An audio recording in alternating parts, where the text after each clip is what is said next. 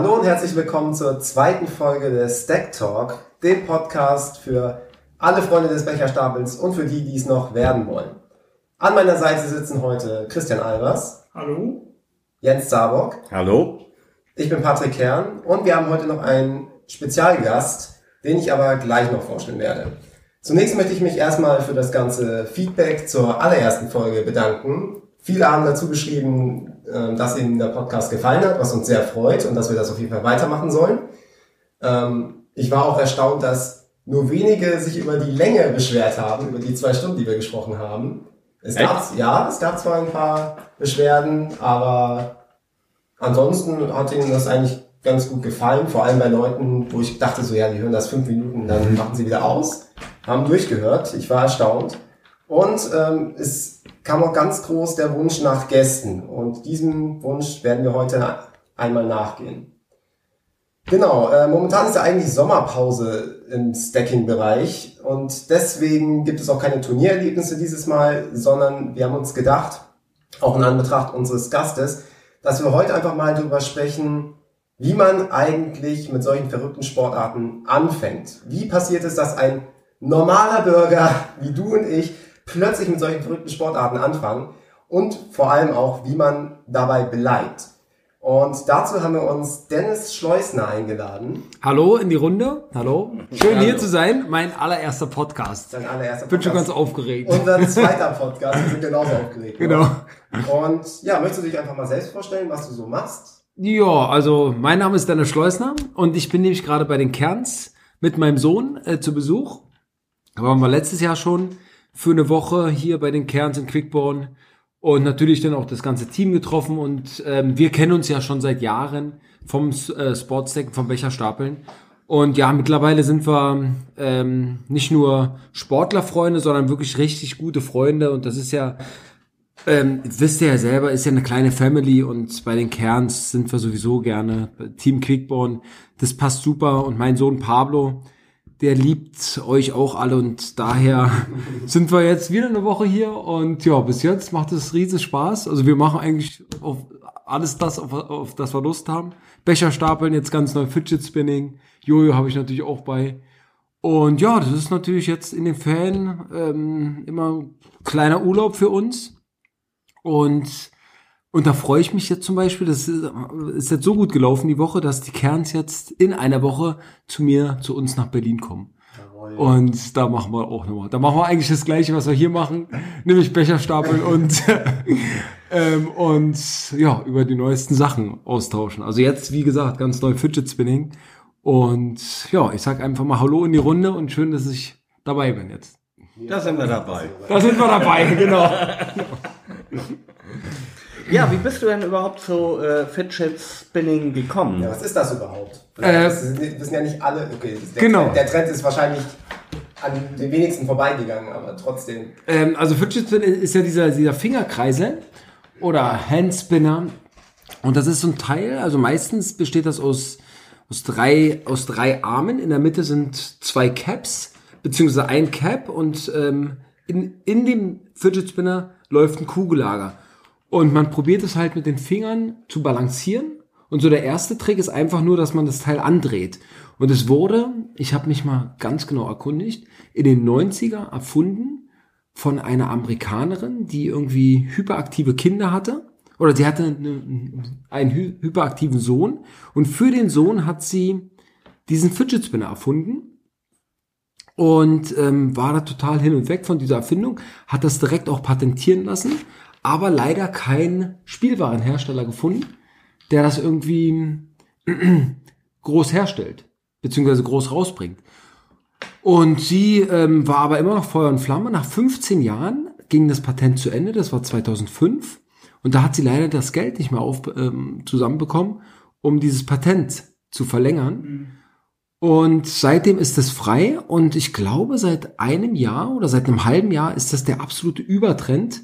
Leider verdient sie jetzt keinen Cent an dem Teil. Das sind dann andere Firmen, die wahrscheinlich Millionen daran verdienen. Und ich persönlich hatte das jetzt äh, bei der letzten Weltmeisterschaft, die war am Mitte April, da war ich mit Pablo, mit meinem Sohn. Und da hatte ich wirklich das aller, allererste Mal diesen Fidget Spinner gesehen. Bei ganz vielen Sportsdeckern, die haben das einfach in der Tasche. Wie gesagt, so ein Handkreise ist nicht groß, man kann es einfach bei haben. Und da war ich schon fasziniert, hatte, hatte leider versäumt, mir da einzukaufen, aber hatte gedacht, na, warte mal ab, in zwei, drei Monaten kommt das nach Deutschland.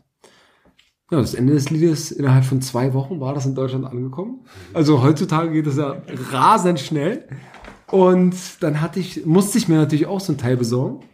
Und Pablo hat mir schon erzählt, also mein Sohn geht in die vierte Klasse, kommt jetzt in die fünfte, dass in seiner Klasse wirklich jeder einen Fidget Spinner hat. Und ähm, ich sollte mir auch mal einen besorgen. Gesagt, getan. Das war so Anfang Juni, Ende, Ende Mai. Und seitdem bin ich echt total fasziniert von diesem Teil. Und mich hat's wieder total gepackt. Und ich finde die Faszination an diesem Fidget Spinner, dass ähm, 90% der Menschen drehen das Teil und das war's. Und ich mache halt damit Tricks. Ne? Und da tauscht man sich natürlich auch im Internet aus. Und das ist so mein Kitzel, aus so unscheinbaren Sachen irgendwie noch was Größeres rauszuholen. Deswegen, das klingt ja auch mal ganz gut, so ja, genau. in den Medien sieht. Ne? Genau, genau. Und ja, da so bin ich zum Beispiel auf den Fidget Spinner gekommen. Aber so beruflich mache ich ja, bin ich Jojo-Artist, äh, Sportartist und mache das seit jetzt genau 2005. Bin ich professioneller Künstler und trete bei Veranstaltungen, bei Stadtfesten, in Varietés, auf Gala-Veranstaltungen auf. Und ja, bin damit total zufrieden. Und es ist, was ich liebe. Und ja, immer die Augen offen halten nach neuen Sachen. Und zum Anfang war natürlich das Jojo ganz groß, damit, das ist auch meine Hauptshow. Dann kam dann tatsächlich das Becherstapeln, das kam ungefähr 2006. Nee, 2005 kam schon das Becherstapeln. So lange schon? So lange äh, bin ich schon dabei mit Sportstacking. Das war einer der ersten in Deutschland. Genau, oh. genau. Dann kam 2006 das Dice-Stacking. Das war auch mal ein ganz großer Hype. Und ja, Jojo nach wie vor immer noch auch neue Tricks, immer ein bisschen ausfallen die Show. Und jetzt ganz aktuell Fidget Spinning. Und ja, jetzt bin ich hier und mal sehen, wo es mich noch hinführt. Aber wie gesagt, ich mache die Sachen, die mir Spaß machen. Und ich glaube, das ist so die Hauptsache für mich. Und die machst du ja auch mega erfolgreich. Ne? Ja, du bist ja, ja im Sportstacking, bist du Weltrekordhalter, dein Sohn. Richtig, im Eltern-Kind-Doppel. Im Eltern-Kind-Doppel, genau. Mhm. Äh, Weltmeister. Genau, genau. Disziplin. Ähm, Weltmeister, also ich glaube, ich hatte schon in jeder Disziplin wurde ich einmal Weltmeister. Und dieses Jahr, also im, jeweils in meiner Altersklasse. Und dieses Jahr ähm, wurde ich das erste Mal im 333 Weltmeister. Das ist mir noch nie ge davor gelungen. Immer das nur ein zweiter oder dritter. Das ist auch nicht meins. Und, und dieses Jahr hat es auch endlich mal wieder geklappt, im Cycle Weltmeister zu werden. Also ich hatte ich war 2006 auf der WM. Nee, 2006 war meine erste WM. Genau, da hatte ich es direkt versäumt, Weltmeister zu werden. 2007 ist Pablo genau, mein Sohn, genau an dem WM-Tag geboren. Deswegen habe ich die ausfallen lassen. 2008 wurde ich Weltmeister. 2009 wurde ich Weltmeister im Cycle. Das ist ja so für mich die Hauptdisziplin. Ja, und dann hatte ich eine kleine WM-Pause gemacht. Acht. 9, 10, 11, 12 war ich nicht bei der WM und dann 13, 14, 15, 16, 17, nee, 13 nicht, also 14, 15, 16, 17, die vier WMs habe ich mitgemacht und 17, das habe ich mir wieder den Cycle. Oh, Weltmeister. Ja Höhepunkt deiner Karriere. Mehr oder weniger, oh, es geht weiter, es geht weiter. Es geht weiter. Also die größte Motivation ist zurzeit tatsächlich Eltern-Kind-Doppel. Ja, das glaube ich. Also da sind wir mit einer 8, 8, 8, 16 gerade die Weltrekordhalter, auch overall, so das schnellste Eltern-Kind-Doppel. Und da ist noch die, das große Ziel, die Sieberzeit zu kriegen, ist natürlich immer mit den drei Versuchen, wisst ihr selber, die Nervosität, die Aufregung. Aber mit meinem Sohn bin ich fast sicherer als selber. Das ist ganz kurios. Ich, ich stapel mit der rechten Hand, Pablo mit der linken. Und da sieht man dann wahrscheinlich, wie schwach, also jetzt in Anführungsstrichen, wie schwach meine linke Hand ist. Weil das eine ist extrem stark und wir kommen also ich bin fast sicherer im Wettkampf mit ihm zusammen als alleine. Ist dein Sohn ja. Linkshänder? Nee, ihn nicht. Der ist Rechtshänder, aber der hat das wirklich im Blut, dieses Sportstacking. Und das Witzige ist, mit mir macht er zusammen, ähm, also das Doppel ist er die linke Hand und wenn er selber Doppel macht, also in seiner Altersklasse oder mit anderen Freunden, ist er meistens rechts. Also er kann das absolut beidhändig. Und okay. hat da auch super Zeiten. Okay. Wir haben gestern äh, spontan mal so, so, so eine Turniersimulation gemacht. Und Genau, da, bei den da, Kerns, da ja. durfte ich mit Pablo Doppel machen. Er hat dann auch rechts gemacht, weil ich ja Linkshänder bin, Mhm. durch und durch. Und wir waren auch kurz vor der Achterzeit und wir haben noch nie miteinander Doppel gemacht. Also er kann sich so super auf einen einstellen. Genau, genau. Das ist Wahnsinn. Und was du auch gerade gesagt hast, von wegen, ähm, im Doppel bist du sicherer als im Einzel. Ja, Wahnsinn. Also mit Pablo muss ich, muss ich auch dazu Okay. sagen. Das ist, das ist immer noch irgendwie, ähm, wir sind da so eingeschweißt und das macht natürlich auch das Training aus. Ne? Ja.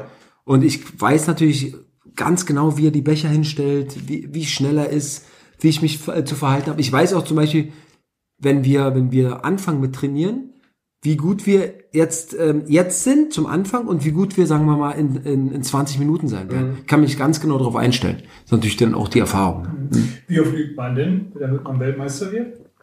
Ähm, also mit Pablo, das Eltern-Kind-Doppel. Also wir sind ungefähr vor, vor Wettkämpfen drei bis viermal die Woche dabei. Und wie lange dann immer? Also der Dienstag ist großer Stacking-Tag bei uns in Berlin. Da haben wir so ein kleines Team gegründet. Da sind wir zwei bis drei Stunden mit dem ganzen Team. Das sind ungefähr zehn Mann. Und dann nochmal zwei bis dreimal jeweils ein bis zwei Stunden. Aber zwei Stunden ist maximal. Weil dann kannst du nicht. Und, und ich bin eher dabei, ich sage eher ähm, kürzer und intensiv als länger und nicht so intensiv. Also ich finde dann besser, wenn man eine Stunde komplett Vollgas gibt. Also jetzt nicht unbedingt Speed-Vollgas, sondern Trainings-Vollgas, als irgendwie drei Stunden, so die da Larifari, ne? Genau, genau. Und da reichen uns dann so ja, drei bis viermal die Woche vor Wettkämpfen. Und dann sind wir auch relativ gut fit. Ja. Und äh, trainiert ihr mit, mit Uhren oder mit, mit Zeitennamen oder einfach auf, auf, auf Dauer? mit, mit Zeit, also im Eltern-Kind-Doppel, da haben wir, haben wir immer zwei Trainingsmethoden. Also eine Trainingsmethode ist, dass wir wirklich auf Sicherheit trainieren. Da machen wir so, so viel wie möglich unter, unter 10 Sekunden, unter 9 Sekunden, je nachdem, wie wir drauf sind. Und, ähm, und dann die zweite Variante ist, dass wir uns dennoch mal, okay, jetzt nochmal die letzten 20 Minuten geben wir absolut Vollgas und probieren dann auch unsere Bestzeit zu schlagen. Was natürlich nicht immer klappt. Und das ist dann natürlich auch tagesabhängig und beim Doppel muss natürlich jeder mitspielen. Und das ist dann auch teilweise ziemlich anstrengend, weil, wie gesagt, Wettkampf, äh, Bestzeit ist natürlich immer noch mal, ähm, man muss alles geben, muss man auch ein bisschen Glück haben, dass die Becher nicht umfallen. Und somit gibt's zwei Sorten von Training, einmal Sicherheitstraining und einmal auf Vollgas Speedtraining. Am meistens machen wir Sicherheitstraining, weil das bringt einfach mehr. Und aus dieser Sicherheit kommen dann natürlich auch die schnellen Zeiten. Aber das ist so ein Prozess, der, der, der, der dauert. Ne? Und das ist natürlich schwierig, dann zum Beispiel auch Anfängern beizubringen, dass sie erstmal Geduld haben sollen und nicht irgendwie gleich zum Anfang die, die, die 10 Sekunden knacken wollen und so schnell wie möglich. Ganz egal, wie die Technik ist. Da bin ich dann eher, nee, macht auf ruhig, macht auf langsam, die Schnelligkeit kommt von ganz alleine. Aber das ist ein Prozess, der braucht Monate, wenn nicht sogar Jahre. Sieht man bei jedem Stacker, egal wie gut er ist, egal ob er High-Profi ist, talentiert, nicht talentiert, das kommt mit der Zeit. Das kommt wirklich mit der Zeit. Und daher kann man, ja, wir als Erwachsenen können den Kids sagen, habt Geduld. Aber viele haben natürlich nicht so viel Geduld und ziehen dann komplett durch. Aber was natürlich auch nicht schlecht ist, aber ja, mit der Zeit, wer mehr trainiert, der wird dann auch besser. Da kann So man meine wieder Erfahrung. sagen, in der Ruhe liegt die Kraft. Absolut, Oder wie absolut. Confucius immer gesagt hat, äh, wer schnell sein will, muss langsam gehen. So, Ganz genau, es ganz ist- genau. ist So, ja. Ja, ich hatte noch mal, kommt automatisch, ja. Ganz genau, ganz genau. Na, Ich hatte mal so eine Anekdote, ich weiß jetzt nicht mehr genau, das war vor zwei oder drei Jahren, da hatte ich, da hatte Pablo gerade mal so einen Hänger für sich selber. Ich glaube, da hat er, hat er mal drei Monate keine Bestzeit gemacht. Und das ist, ist ja dann für Kids immer ganz schlimm. Drei Monate keine Bestzeit. Benny, wir uns neulich auch so, Mann, drei Monate keine Bestzeit. Bei uns kommen die in Jahren. Ja, Bestzeit. Das ist so, Und dann kann ich mir nicht mehr die Bestzeit merken, die ich gerade gesagt habe. Ganz genau. Ganz genau, ganz genau. Und da hatte Paolo, ja, keine Bestzeit mehr und das klappt nicht. Und ich so, ja, Paolo, du musst manchmal wirklich ähm, auf sicher, denn, denn jetzt decken wir, sagen wir die nächsten Monate wirklich nur auf langsam, auf sicher, auf flach, auf, auf eng. Das sind so unsere, unsere Schlagwörter.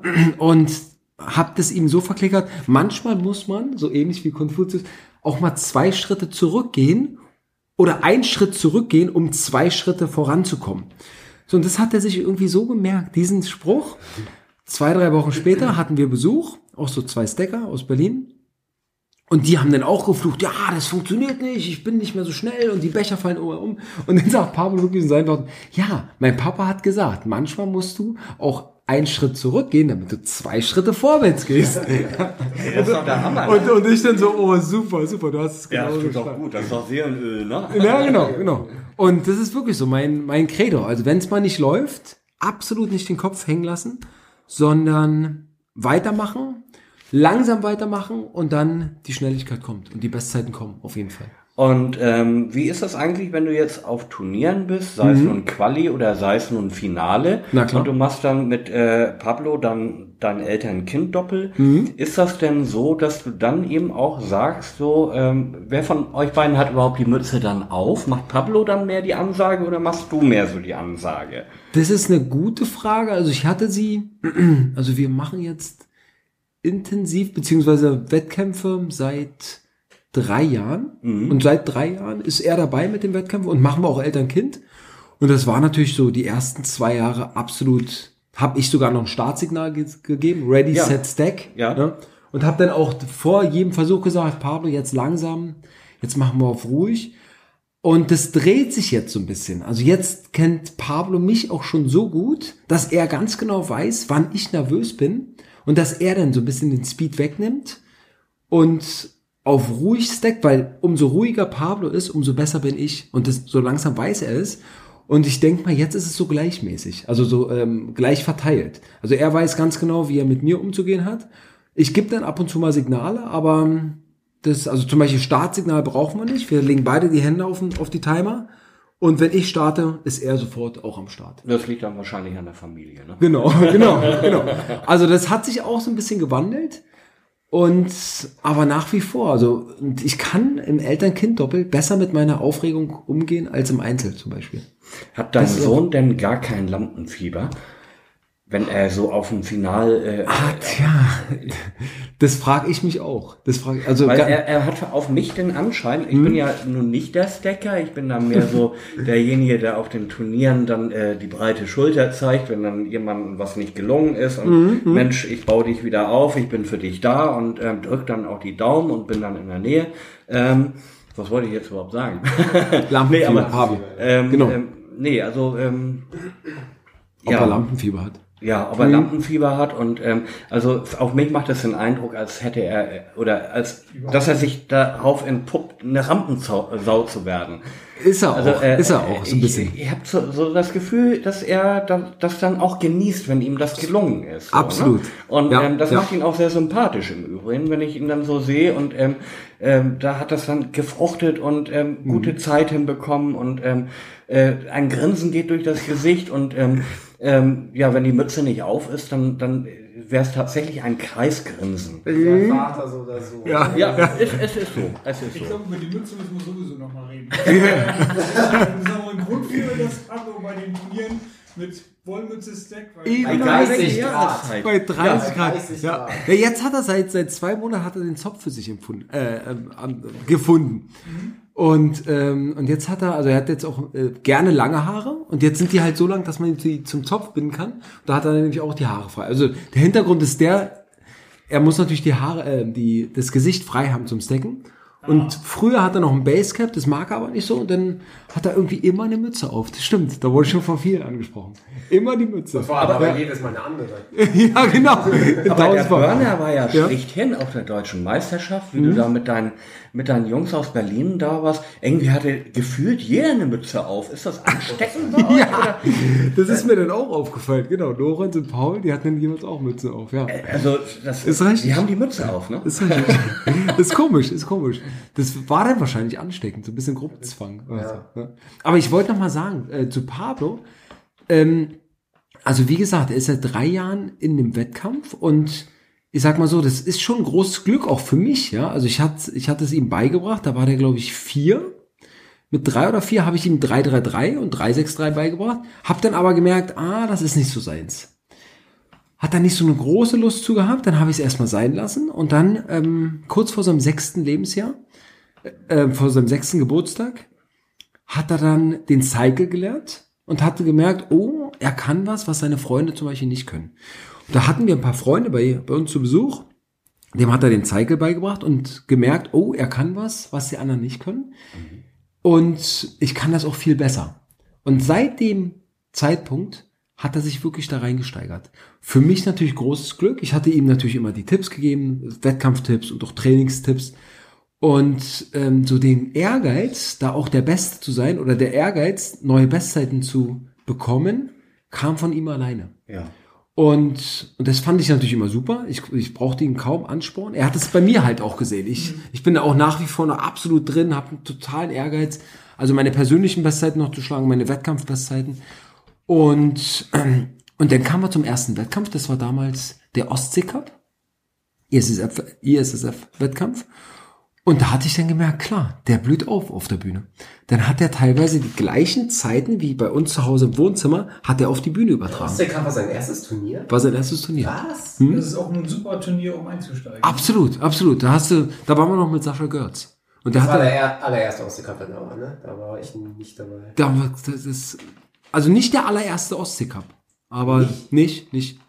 Da war ich doch dabei. Und Weil, ähm, beim ersten war ich nicht dabei, beim Rest. Und da hatte ich dann gemerkt, ey, der Typ, Pablo Schleusner, ist so eine kleine Rampensau. Und der hat, klar, er ist schon aufgeregt, aber er mag es, wenn, wenn andere Leute ihm zugucken, er mag es, wenn andere Leute ihm die Daumen drücken und kann sich dann wirklich konzentrieren auf diese drei Versuche. Bei ihm ist auch, auch total charakteristisch, er hat nie Warm-up-Versuche. Weder bei der Quali noch beim Finale. Er kommt an den, an den Finaltisch, legt seine Becher auf den Tisch und sagt No Warm-ups und legt gleich mit dem ersten Versuch los. Und, und also ist es der erste, ist es der erste nicht, dann verhaut er vielleicht noch den zweiten, aber dann haut er im dritten auch noch eine persönliche Bestzeit. raus. Richtig. Das ist Wahnsinn. Das ist selbst für mich immer wieder faszinierend. Aber man merkt jetzt natürlich, jetzt wird die Konkurrenz auch, auch größer. Haben wir, einen- haben wir einen Jon Feist zum Beispiel, der gibt da auch Paroli, besonders im 3-3-3.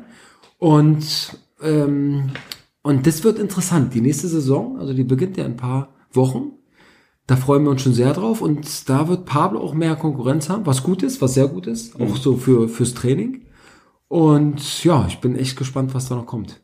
Was mich auch immer sehr freut, ist, Mhm. dass Pablo sich über jeden freut, der auch gute Zeit steckt. Egal, ob er in seiner Gruppe ist oder nicht. Absolut. Das finde ich total klasse. Absolut, Ja. also gebe Ja. ich dir recht, Christian. Also das macht ihn zu einem sehr angenehmen äh, Oh, danke. äh, Ja. Konkurrenten. Auch, äh, was heißt Konkurrent ist, das ist ja eine Familie, aber ähm, Ja, wenn man dann nachher doch da am Tisch steht oder so, man hat den Ehrgeiz, dann doch gewinnen zu wollen. Aber ähm, Genau, er kann genau. auch abgeben. Das ist mir aufgefallen. Ja, und das, ja, das klar. macht ihn sehr angenehm. Und ähm, da ist er auch für einige Erwachsene ein Vorbild. Man mag es nicht glauben, ist aber tatsächlich so. Hier, Mensch, Mhm. schön. dir Pablo an, der, der, der nimmt trägt mit Fassung. Sicherlich wird er nicht begeistert sein, dass er jetzt nur Zweiter ist, aber ähm, er kann es auch abgeben und Das will ich den anderen. Mhm, Und das äh, ist, Ja, klar, man, klar. Mhm, man sagt auch, das ist eine edle Tugend. Ne? So, und ähm, nee, also das, Nee, das ist wirklich schön. Das ist schön zu hören so. Also das, das ist mir zum Beispiel auch bei unserem Training, ähm, die Dienstagrunde, ähm, sehr wichtig, dass da machen wir ganz oft Stack-Duelle. Also wir äh, trainieren mit Stack-Duellen und da sind wir zehn Mann, die stacken alle auf einmal und der, der Schlechteste kriegt dann ein Leben abgezogen zum Beispiel. Und da zählt natürlich auch, auch Ehrlichkeit. Ne? Wenn man da jetzt einen Scratch hat, kann man das natürlich auch irgendwie verschweigen, aber ich sage immer, Ehrlichkeit siegt und, und da ist ähm, verheimlicht mir keiner seine, ähm, seine Fehler und das schreibe ich schon groß im, im Team. Und dann nehme ich auch so eine Fairness, sich für den anderen zu freuen, dem anderen auch mal was zu gönnen, weil im Endeffekt beim Sportsdecken hatte ich mir auch neulich mal überlegt, ähm, wir sind ja eine relativ kleine Runde. Ne? Und wirklich jeder, jeder, egal ob Elternteil oder Sportler, tut dem Sport gut. Ne?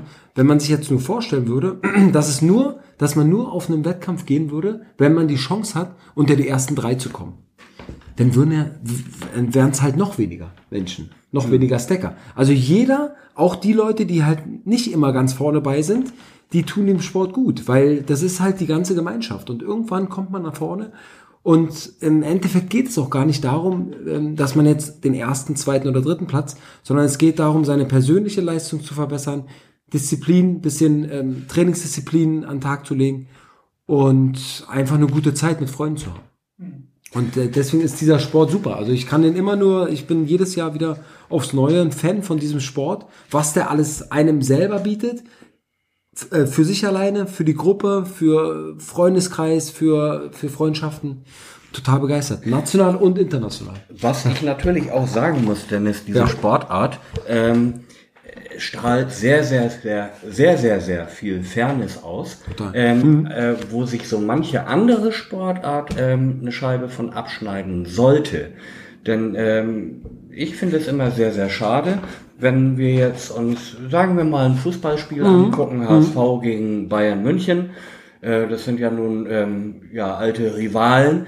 Und Klar. wenn dann ähm, dann tatsächlich vielleicht sogar mal der HSV gewonnen haben sollte oder so, dass äh, im Anschluss dann äh, ähm, Streitigkeiten aufkommen und so. Und ähm, das würde bei uns äh, im, im, in dem Bereich äh, des Sportstackings, ich kann es mir einfach nicht vorstellen. Außerdem gibt es beim Sportstacking keine Schwalben.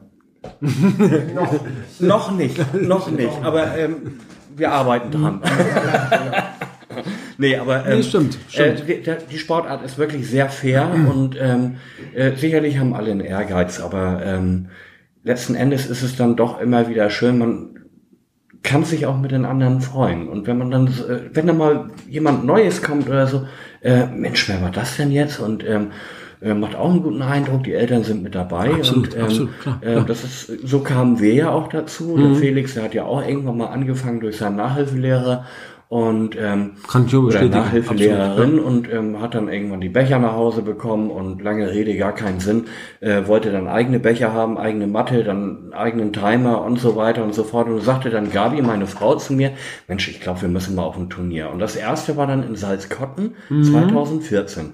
So, und ähm, da habe ich dann auch gedacht, wir fahren hin, danach hat sich das erledigt, dann ist das ein Spielzeug wie jedes andere auch, landet in der Ecke und das war's dann. Ja, und dann hat er richtig Feuer Der hat richtig, äh, ist richtig Feuer und Flamme und ähm, ähm, hat das dann auch mitbekommen. Felix hat auch vorher Fußball gespielt und ähm, da ging das nachher schon, wie, wie er aus dieser sogenannten Pampers-Mannschaft rauskam, Mhm. äh, ging das Gehacke schon los und das hat mir gar nicht gefallen.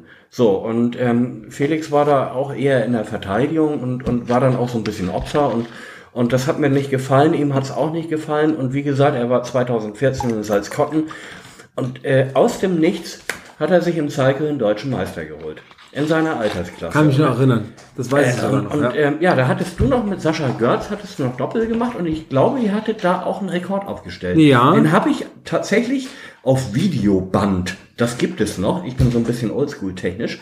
ähm, nee, da habe ich tatsächlich auf Videoband. Ähm, müssten wir mal irgendwie äh, mal in unsere Seite reinstellen oder so. Ich muss es mal Das rausholen. Ja, mach kommentieren können, ja. Ähm, ist auf Die alten digital. Videos rausholen, das ist Ja. immer super lustig. Das ja. ist wirklich sehr lustig. So, und, ähm, und da habe ich dann nur gedacht, ja, oh Mann, äh, jetzt hat er einen deutschen Meister und ähm, dann hat Gabi natürlich weitergeguckt, Mensch, was äh, wäre dann so das nächste Turnier? So, und das war dann der Ostsee Cup.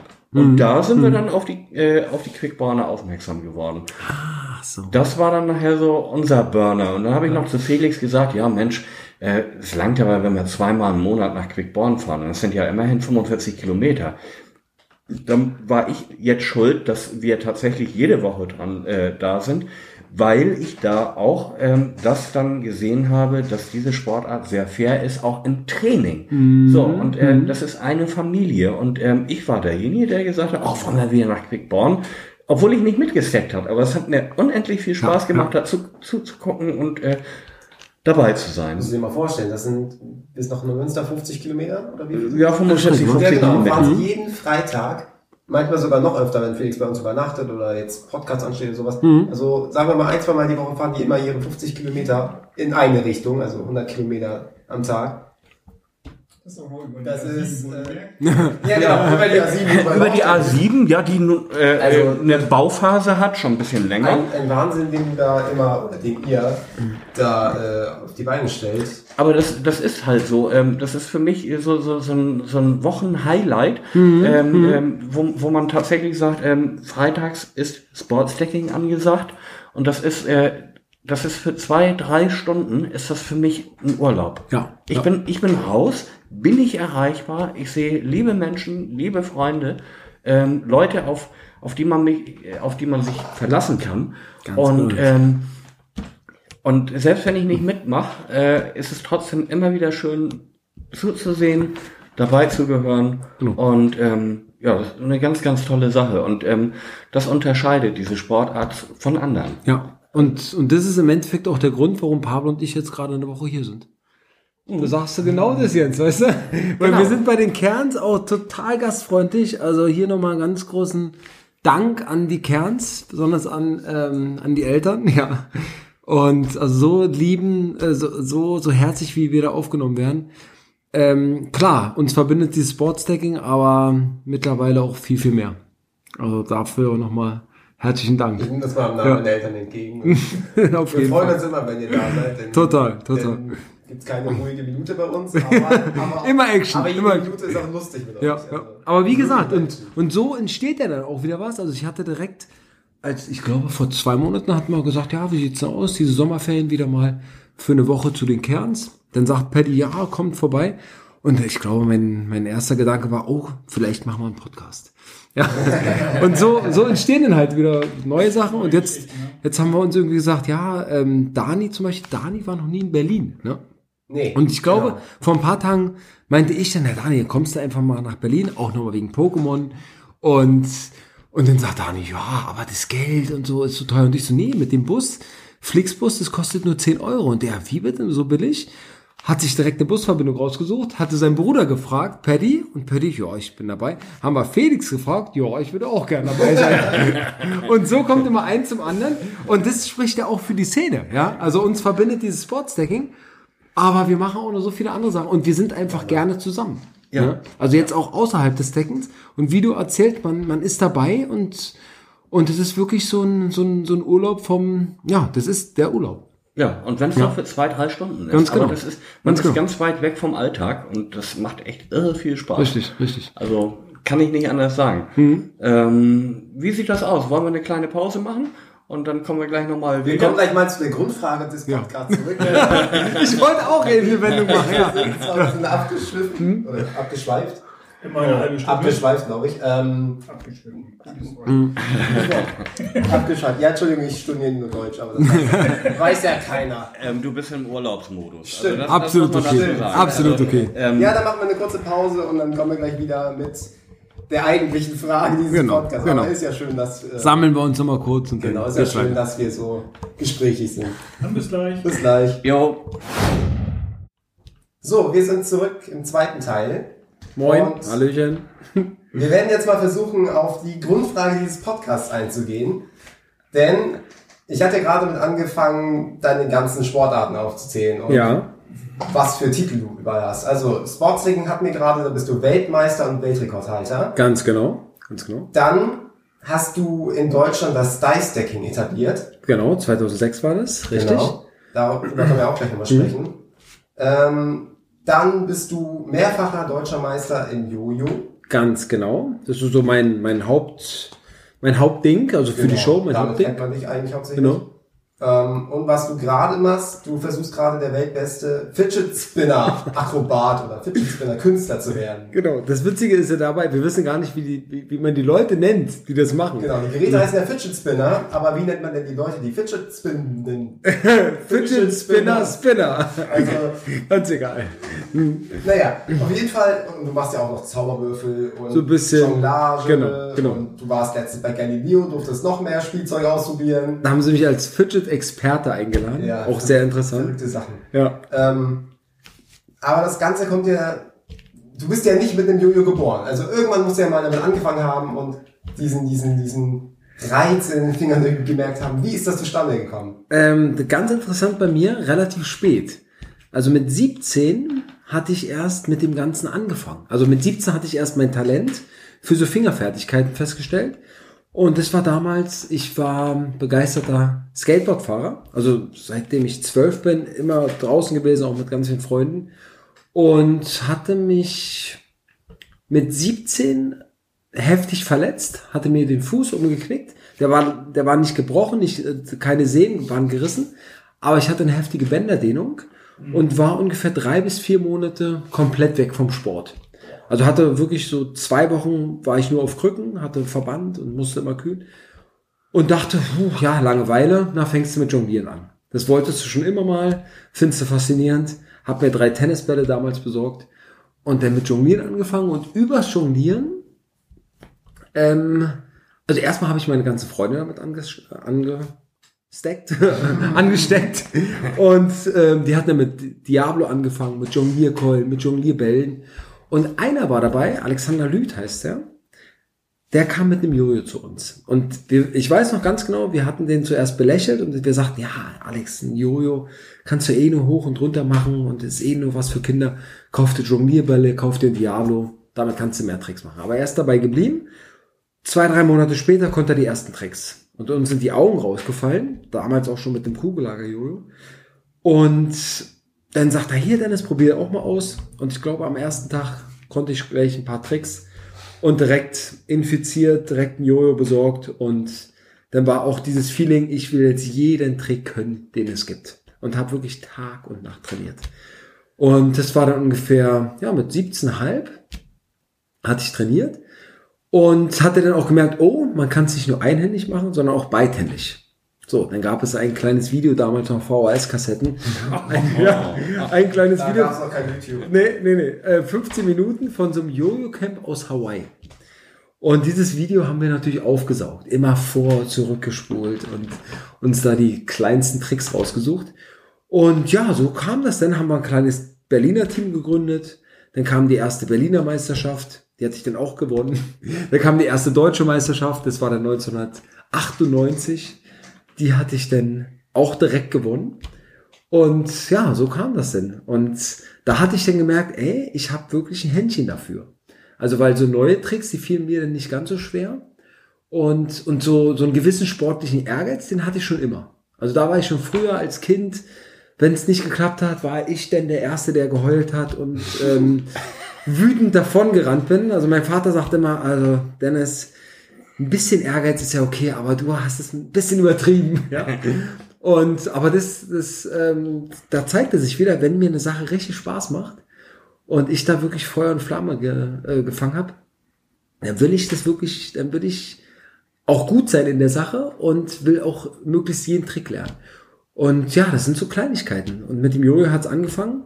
Da hatte ich mich dann so reingesteigert, wurde ich dann, ich glaube, das war dann damals dreifacher deutscher Meister und fünfmaliger Team deutscher Meister. Also insgesamt achtfacher deutscher Meister. Dann gab es auch Meisterschaften in der USA, Weltmeisterschaften.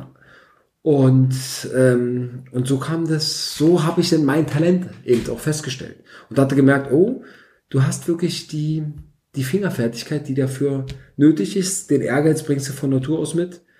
Und so hat das Ganze angefangen bei mir. Solche, war- ich sag mal, Randsportarten Absolut. haben natürlich auch seinen Reiz gerade im medialen Bereich. Ähm, wir haben irgendwann mal feststellen dürfen, ähm, dass du auch bei Wetten das warst. Genau, Und, ähm, genau. Ähm, ist eine ganz, ganz äh, witzige Geschichte. Ich habe das auch erst im, ich habe nicht jedes Wetten das gesehen und ähm, äh, aber als ich dich kennengelernt habe ähm, oder von von dir gehört habe, 2014, auch da sagte Gabi noch, meine Frau, ähm, sagte noch, Mensch, das ist Dennis und äh, der hatte ist mal bei Wetten das aufgetreten und hatte da hatte da auch äh, tatsächlich gewonnen. Du hattest da gewonnen, ne? Ganz genau. ganz Ja. genau. Ähm, ich hatte meine Wette gewonnen und wurde dann auch noch Wettkönig. Wettkönig. Das Hattest du, glaube ich, ein Auto gewonnen, ne? Genau, so, ein A3. Ähm, so, da, da äh, man mag es nicht glauben, aber bei diesen Randsportarten, da hat, ähm, haben die Medien natürlich auch ein riesengroßes Interesse. Jetzt sag mir doch einfach mal, wie bist du überhaupt zu Wetten, das mit deinem Jojo gekommen? Hast du dich da vorgestellt oder sind die an dich angetreten? Sind die irgendwie darauf aufmerksam geworden oder wie ist das Ganze zustande gekommen? Das tät mich mal Also interessieren. das war 2012, Anfang also ich war Ende 2012 in der November-Sendung live vor Ort und angefangen hat das Anfang 2012.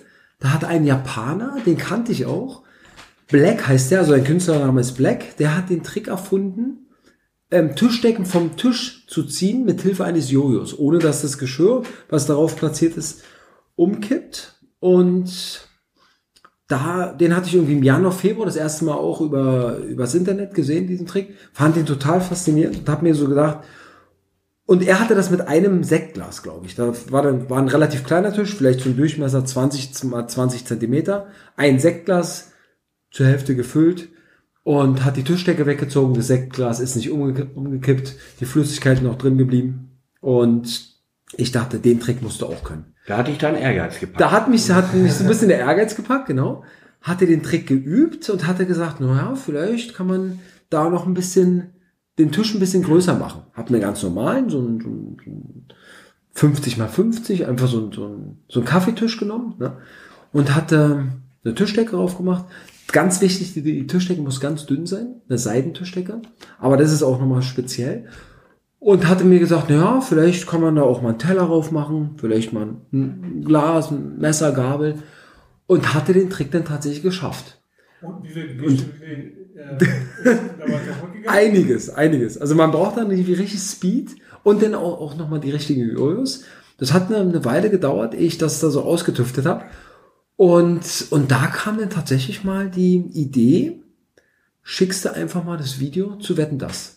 Also ohne die Idee schon zu haben, dass ich, dass ich jetzt acht Tische innerhalb von so und so viel Zeit abräumen muss, sondern meine Wette war erstmal, ich habe ein Video gemacht und habe gesagt, ich wette, dass ich eine Tischdecke vom Tisch ziehen kann, ohne dass was umkippt, mit Hilfe eines Jojos.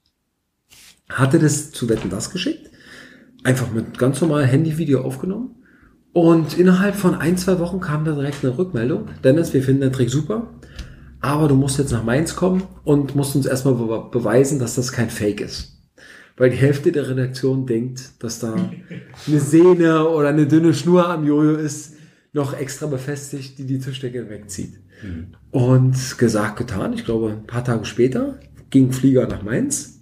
Wir haben das getestet, die haben ein kleines Kurzinterview gemacht und haben gesagt, ja, das, das sieht gut aus, das ist kein Fake und du hast gute Chance, in die Sendung zu kommen. Und dann haben wir wirklich ganz viel gemailt und haben einen Plan geschmiedet, wie man das so wirksam für Wetten das darstellen könnte. Und dann hatten wir zuerst die Idee mit fünf Tischen innerhalb von, von fünf Minuten. Haben die gesagt, ja, fünf Tische, das ist ein bisschen wenig. Vielleicht machen wir acht Tische. Und im Endeffekt war es dann, dass ich innerhalb von zweieinhalb Minuten acht von zehn Tischen abräumen muss. Ähm, und nichts geht zu Bruch. Und das war dann die finale Wette. Und da musste ich dann halt auch wochenlang trainieren, üben. Und so ist das Ganze entstanden. Und, und eine kleine Anekdote war noch ungefähr drei Monate vor Wetten das hat Galileo bei mich, bei mir angefragt und hatten gefragt, ja, Dennis, kennst du diesen Eintrag, den der Japaner im Internet ge geschafft hat? Tischdecken vom Tisch ziehen. Und wir wollen den Galileo Fake Check machen. Hast du da nicht Lust, bei uns zu, äh, ins Studio zu kommen? Und ich so, na ja, Lust schon, aber ich habe doch noch eine andere Sache, aber hab denen natürlich nicht gesagt, dass es Wetten das ist. Und hab dann bei Wetten das angerufen, hab gesagt, ja, Galileo will mich jetzt. Ähm, was sagten ihr dazu? Ja, das wäre ganz ungünstig, Dennis. Wenn du bei Galileo bist, dann kannst du nicht mehr zu Wetten das. Aber da stand noch nicht fest, dass ich überhaupt zu Wetten das komme. Das hatten die noch komplett offen gehalten. Die wollten sich auf keinen Fall festlegen. Und ich so, naja, jetzt sagst du bei Galileo ab, dann sagt Wetten das ab, dann hast du gar nichts. Und ja, bin ich irgendwie auf Risiko gegangen, habe dann tatsächlich bei Galileo abgesagt. Das hat ein Freund von mir gemacht, diesen Fake-Check. Und zwei, drei Wochen später kam dann das finale Go von Wetten das, Dennis, wir wollen dich in der finalen Sendung im November haben. Und dann, das war dann so das Ende des Liedes. Mich extrem darauf vorbereitet, extrem aufgeregt gewesen, weil das ist wirklich eine Wette, die nicht immer klappt. Oder ähm, ein Trick, der nicht immer klappt. Man muss eine Konzentration, man muss das perfekte Jojo haben, die Tischdecke muss auch äh, speziell liegen. Und, und da dann wirklich in den letzten sieben Sekunden geschafft. Und das war wirklich, also kann man jetzt sagen, einer der größten Auftritte. Also auch so von, vom Erfolg her. Ja. Das also, das ist nach wie vor der Hammer, wenn ihr das sehen könntet. Also ich kriege den Mund gar nicht mehr zu. Ja. Ähm, das ist ähm, schon vom Hören sagen und man darf ja eines nicht vergessen. Das ist ja live auf Sendung. Ganz ähm, genau, Das ist ja jetzt genau. kein Mitschnitt wie dieser Pod Podcast hier, sondern ähm, und da sind ja dann äh, auch äh, hochkarätige Gäste dann vor Ort und Mhm, ähm, dann da auch noch halbwegs cool zu bleiben und äh, Lampenfieber irgendwie versuchen runterzublenden oder was auch immer und das dann hinzubekommen, das das kommt ja noch mal on top. Ne? genau, so, genau, und, ganz und genau. das ähm, und dann bist du ja noch Wettkönig geworden. Und äh, was was hattest du da noch genau gewonnen? Ähm, genau, Wettkönig bin ich geworden. Das war dann, also ich kannte Wetten das auch aus meiner Jugend. Das war immer, das war so eine Familienshow. Also Ja, der, die, ja, die Eltern, so. die, genau, die Eltern fanden die, die Stars, die da gesungen haben, super. Wir Kinder fanden die Wetten super, haben da mitgefiebert. Und mein persönliches Highlight als Kind war schon immer, dass am Ende der Sendung standen die Wettkandidaten alle nebeneinander. Mhm. Und es gab so eine, so eine Art Diagrammbalken. Was sagt Ted dazu? Genau, was so ungefähr, genau. Und da konnten die Leute anrufen und die Balken, der, der Kandidat, wo der Balken am höchsten ausschlug, der hat dann halt gewonnen. Und genau so war das. Und ich weiß noch ganz genau, wir standen, alle Wettkandidaten standen in einer Reihe und ich gucke auf den Bildschirm und sehe tatsächlich diesen Balken und denke, wow, jetzt bist du an dieser Position und wartest, dass, wie hoch dein Balken nun kommt, ja. Das, Und, und dann haben sie es dann spannend gemacht. Ich glaube, das waren fünf oder sechs Wetten. Und die haben nur zwei, also die besten übrig gelassen. Da war ich dann und dann noch so ein anderer. Das war ein Österreicher, der irgendwie mit seinem Trial-Fahrrad über Hürden springen konnte. Ne? Und, und dann war klar, okay, jetzt ist es du oder er. Und dann war tatsächlich mein Balken am höchsten. Und das war dann wie im Film. Ich habe gewonnen. Dann kam der Moderator zu mir, Johannes, begleite mich bitte. Das ist jetzt dein Auto. Ich, der hat mir die Tür aufgemacht. Ich setze mich ins Auto und habe dann so aus der, aus der Autotür rausgewunken. Und das war irgendwie so, so unreal. Aber das war das, das Ding. Wie lange hat das gedauert, bis du das gecheckt hast, dass du dann wirklich. Ähm, also das hat Tage, das hat Tage noch gebraucht, ja. Also wirklich da zu gewinnen. Wie, wie, Das in, war- wie in Trance, ne? Wie in Trance. Und ähm, also immer noch die besten Erinnerungen daran, auch so danach. Also meine Frau war da, mein Sohn war da, meine Mutter hat mich begleitet und wir dann alle irgendwie auch in dem Hotelzimmer da übernachtet. Und das war super. Ja. Nächsten Tag dann irgendwie zurückgefahren nach Berlin und ich habe mich wirklich gefühlt wie so ein König. Muss man wirklich sagen. Und, und, und damals, ich glaube, so ein, zwei Wochen hat das angehalten, dass wenn ich dann draußen Jojo gespielt habe, also auf der Straße mache ich ja immer noch, immer ein Jojo dabei, Ja. dass die Leute mich drauf angesprochen haben. Also entweder haben sie gesagt, ach, dich kenne ich von Wetten das, oder das, da war mal ein Typ bei Wetten das, der hat die Tischdecken weggehauen. Und ich, ja, das war ich, das war ich. Ja, Ja, das und das sind immer noch immer so die, die super Möglichkeiten. Und für mich ist es Wahnsinn. Das ist, das sind wirklich so Sachen. Also mit, mit so einem kleinen Ding, Jojo, so viel schon erreicht zu haben. Also sei es die, die, die Erfolge, die Deutschen Meister, ähm, Titel, die ich da ähm, errungen habe, wetten das, denn auch die ganzen Auftritte, die ich habe, ist immer wieder ein kleines Highlight für mich. Ja Ja, absolut. da bei absolut. Shows aufzutreten und eben ähm, auch so, ja, aufzutreten, die Erfolge einzuheimsen. Nach wie vor. was hast du denn gegen den Lampenfieber? Gute Frage und ich muss sagen, beim Stacken bin ich nach wie vor sehr, sehr aufgeregt. Und das ist so, ähm, man kann diesen, dieses Lampenfieber nur mit Wettkämpfen bekämpfen. Also sprich, man kann sich auch nicht direkt darauf vorbereiten. Also beim Sportstacken gibt es natürlich einmal dieses Finale. Man geht zum Schiedsrichter, hat drei Versuche und in den drei Versuchen muss es dann klappen.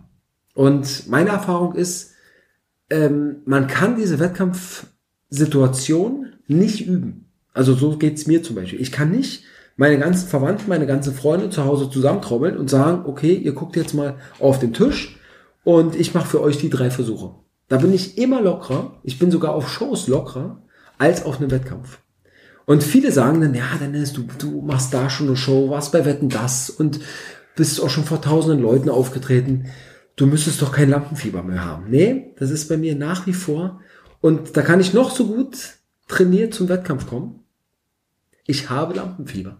Und das ist wirklich auch, auch die Minuten vor dem Wettkampf, also bevor man an diesen Wettkampftisch kommt, man macht sich warm, alles läuft, man ist super flüssig, man ist super locker, kommt an diesen Tisch, der Schiedsrichter zeigt, erster Versuch und dann fangen die Hände an zu zittern. Man kriegt diese Gedanken jetzt auf sicher, jetzt auf locker machen und dann fallen die Becher. Das ist, ist wirklich, Das das ist, aber meine Erfahrung ist, man, also ich so über die Jahre, ich habe jetzt auch mittlerweile schon über 50 Wettkämpfe bestritten. Sportstacking-Wettkämpfe. Das ist wirklich Wahnsinn. Und man kriegt Erfahrung. Aber, aber das ist, also für mich ist es auch wieder das Schöne, ähm, zu erleben, dass man eben noch aufgeregt ist. Weil das zeigt mir zum Beispiel, also ich weiß ja, dass es mir sehr wichtig ist, aber das zeigt es mir eben auch, auch von dieser Seite, die ich nicht kontrollieren kann. Das, und wenn dir eine Sache wichtig ist, das ist ja eigentlich das Schönste im Leben, dass man das immer noch machen kann. Und da haben wir auch total viele Gespräche auch mit den, mit den anderen Stackern. Das, das ist, die Aufregung, das ist ja die Frage, wie gehst du mit deiner Aufregung um? Aber dass die Aufregung überhaupt noch da ist, ist ja ein schönes Gefühl, weil dann macht man das, was einem Spaß macht, was einem wichtig ist. Und das ist ja eigentlich, es ist ja schon durchgeknallt, ja. Wir gehen auf Wettkämpfen und äh, messen uns mit anderen, wer die schnellsten äh, Becher in die Lüfte stapeln kann, ja. Und Das ist wirklich durchgeknallt. das ist ja dieses durchgeknallt. Das, ist, das, das ist der Hammer. Ja, ja, und, und- äh, wir haben das selber neulich äh, auch gehabt, äh, Felix und ich, wir waren kurz bei einem, ähm, äh, bei einem skandinavischen Möbelhaus. Ich darf ja keine Werbung machen. So, und ähm, wir, blau-gelb, blau, blau-gelb. Reimt sich auf, Ikea. Ja, ähm, auf jeden Fall, äh, meine Frau Gabi äh, ist schon häufiger heute gefallen, die sagte, wir brauchen neue Kunststoffbecher. Diese Trinkbecher. So, und da habe ich gesagt, ja gut, dann äh, nehmen wir die mit und die alten, die äh, entsorgen wir oder ich nehme sie für Schrauben oder Farbe oder was weiß ich nicht alles. So, und ähm, naja, und ähm, die Mädchen, die, also meine Frau und meine Tochter, die wollten dann äh, aus dem aus, aus, aus dem äh, Café oben noch irgendwie einen Kuchen sich holen. So, und ähm, da habe ich gesagt, so, Felix, komm, wir gehen schon mal zum Auto nach unten in die Tiefgarage und dann äh, da habe ich dann aus Jux diese beschissenen zwölf Becher von Ikea kunterbunt rausgenommen und habe auf der Heckklappe meines Autos, ein Audi A2, der hat so, ein klein, so eine kleine Frittentheke drauf. Ähm, da habe ich versucht, ein Cycle mit diesen blöden Bechern hinbekommen. Und du wirst es nicht glauben, das geht tatsächlich sehr schlecht, aber Ja, es und geht. langsam, ich weiß. Und Felix hat es tatsächlich besser hinbekommen. Und die paar Peoples, die da in dieser Tiefgarage vorbeigelaufen sind, die guckten dort, die kriegten den Mund nicht mehr zu und schüttelten den Kopf und sagten, geil. das ist es, das ist es, ja. Das, das ist dieses Feeling. Das Aber steckt von jedem von äh, uns, oder? ja, ja das, das, das steckt drin. So, und ähm, um nochmal auf das Thema Lampenfieber zu kommen. Ich habe ja nun äh, öfter mal so die Sache, dass wir dann auch nochmal einen Auftritt haben und ähm, nun bin ich so derjenige, der dann doch mehr so das Pressesprecher-Feeling äh, Ja, äh, Feeling hat und ähm, dann eben auch mal von einer versammelten Mannschaft dann das Sportstacking dann erkläre. Und ähm, dieses Feeling kann ich dir nachempfinden. Ich hatte das letztes Jahr, als wir, wo war das noch, Paddy? Ähm, das war ja nicht Kieler Woche, sondern. Tag des Sports in Kiel. Danke, Christian. Ähm, da waren da gefühlte 600 Leute, die uns dann auf einmal auf die Finger geguckt haben. Und dann sollte ich dann erklären. Ähm, ich habe vorher noch so zu Patty gesagt, äh, willst du das erklären oder soll ich? Äh, nee, das mach mal du, Jens. So, und dann, und dann habe ich dann eben, habe nur gedacht, Augen zu und durch. Eigentlich weißt du, was du laberst und ähm, das habe ich dann auch gemacht und offensichtlich wohl war das, auch in Ordnung. Ähm, so, und, ähm, aber ich kann es dir absolut nachempfinden. So, und ähm, es sind ja nicht nur 600 Leute, es sind ja dann auch noch am, am Bildschirm dann noch mal Leute, die dann dir auf die Finger gucken. Und das weißt du dann auch noch ganz genau. Äh, da sind am anderen Ende vielleicht noch mal Millionen Leute, die dir da auf die Finger gucken. Ähm, dieses Fid Fidget Spinning ähm, und, und filigraner. äh, das ist, ist der Hammer. Und, und sowas dann auszublenden, ähm, ich glaube, das verfolgt auch jeden Künstler, der da auf der Bühne steht und ähm, oder der Moderator, ich glaube, der hat auch ab und zu mal einen Hänger. Ich hatte neulich übrigens auch im Internet mir mal alte Szenen aus der Tagesschau angeguckt, wo die Moderatorin das Lachen kriegte und ähm, ähm, das Ist zeigt so uns, wir menschlich. sind Menschen. Ja, das ist es. ja. Und, und das ist Das das. ist- Das ist keine Roboter Feeling. oder so? Nee, wir sind keine Roboter und das finde ich echt toll. Richtig. Man darf auch noch Lampenfieber haben, denke ich mal. Ja. Ne? Ich finde es vor allem ganz cool, dass du gerade mal so eine positive Seite von dem Lampenfieber irgendwie ja, gezeigt das- hast. Denn, denn immer sagt man doch, oh, Lampenfieber, ich will das loswerden, ich will das loswerden. Aber das Ja. sagst du ja eigentlich, ist es doch ganz cool, dass man das immer noch hat. Ganz genau. Vielleicht sollte man mal vor dem Wettkampf so daran denken. Vielleicht geht das ja dann Richtig, richtig. Weil, ist ja besser. weil das zeigt einem natürlich, ey, du nimmst diese Sache ernst und du bist halt auch beim richtigen Sport. Ne? also wir machen das, was wir, was, was wir toll finden, was wir lieben. Ne? Und, und also schlimmer wäre es doch, wenn du jetzt zum Wettkampf gehst, pff, Lampenfieber kenne ich nicht. Ja, ob ich jetzt eine gute Zeit mache oder eine schlechte, ist mir jetzt auch nicht mehr so wichtig. Dann weißt du, okay, das ist nicht mehr deins. Nee. Aber alle, die ich kenne, du, die sind immer noch on fire und dieses Kribbeln davor. Und das, das ist es ja. Ne? Ja. Also, und das merke ich jetzt auch, auch mit meinem Sohn. Das ist wieder eine neue, absolute Herausforderung, im Doppel so weit zu kommen. Und das ist so schön. Und das sind eben so die Sachen, also ich, ähm, viele sprechen mich dann natürlich auch darauf an. Okay, die, die, die, die Leute, die mich jetzt kennen, die wissen natürlich, dass ich schon so weit gekommen bin. Aber so zum Anfang war das dann schon, ja, Becher stapeln, ja, Jojo spielen und diese, diese Kleinigkeiten immer. Aber das sind, wenn du dich mit einer Sache beschäftigst, da kann die noch so klein sein, wenn du wirklich dein Herzblut da rein investierst, dann kannst du da gut werden. Und wenn du gut bist, dann kannst du eine Sache, die wirklich nur ein ganz kleiner Kreis kann. Und, und man kommt eben nicht so schnell, zum Beispiel im Sportstacking, ähm, man kommt nicht so schnell, um einen Cycle in einer Zeit von unter sechs, unter sieben Sekunden zu stacken. Und da muss man schon wirklich Fähigkeiten haben, man muss Training geleistet haben und das macht das, finde ich eben besonders, ja. Und da bin ich dann auch selber auf mich dann stolz, ey, du hast es durchgezogen, du hast da Fleiß investiert, deine Leidenschaft und die Früchte sind dann eben die, ähm, sind denn die, die Medaillen, die Pokale, die man hat, aber auch dieses Privileg zu Wettkämpfen, zu reisen und eben einfach dabei zu sein. Also auf so einer Weltmeisterschaft dabei zu sein, das ist ja auch schon riesengroß. Ja. Es ist ja auch nicht nur so, dass du auf Wettkämpfe fährst, sondern du äh, verdienst ja auch deinen Lebensunterhalt damit. Hm. Das kommt noch hinzu, klar. So. Da kommen die Wettkämpfe natürlich immer zugute, wenn man da noch einen, den einen oder anderen Titel holt. An welchem Zeitpunkt wusstest du denn, dass du mit dem, was du machst, dein Geld verdienen kannst? Also, dass das wirklich rentabler ist als so ein normaler 9-to-5-Job. Relativ spät. Also ich hatte ähm, Jojo spiele ich seit 1998. 97, 98 hatte ich ungefähr ange angefangen. Und seit 2005 mache ich das hauptberuflich. Und Da hast du auch mit dem Sportstacking angefangen. Genau, genau. 2005 hatte ich dann parallel mit Sportsäcken angefangen. Ich hatte damals eine Lehre bei Pappnase und Co. in Hamburg gemacht, als Kaufmann im großen Außenhandel, in so einem Jonglierartikel Großhandel. Und hatte ich drei Jahre gelernt, drei Jahre noch ra- rangehangen. Und in den drei Jahren, wo ich dann richtig fest Angestellter war, da hatte ich schon so viele Anfragen für Auftritte, dass ich glaube, die Hälfte, mindestens die Hälfte meines ganzen Jahresurlaubes ging für Auftritte rauf.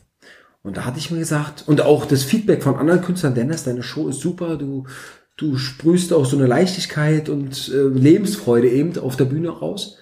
Ähm, du kannst, das könnte was werden. Und da hatte ich einfach gesagt, okay, ich habe da Lust drauf und bin 2005 mehr oder weniger auch ins kalte Wasser gesprungen und habe gesagt, okay, ich werde jetzt Künstler.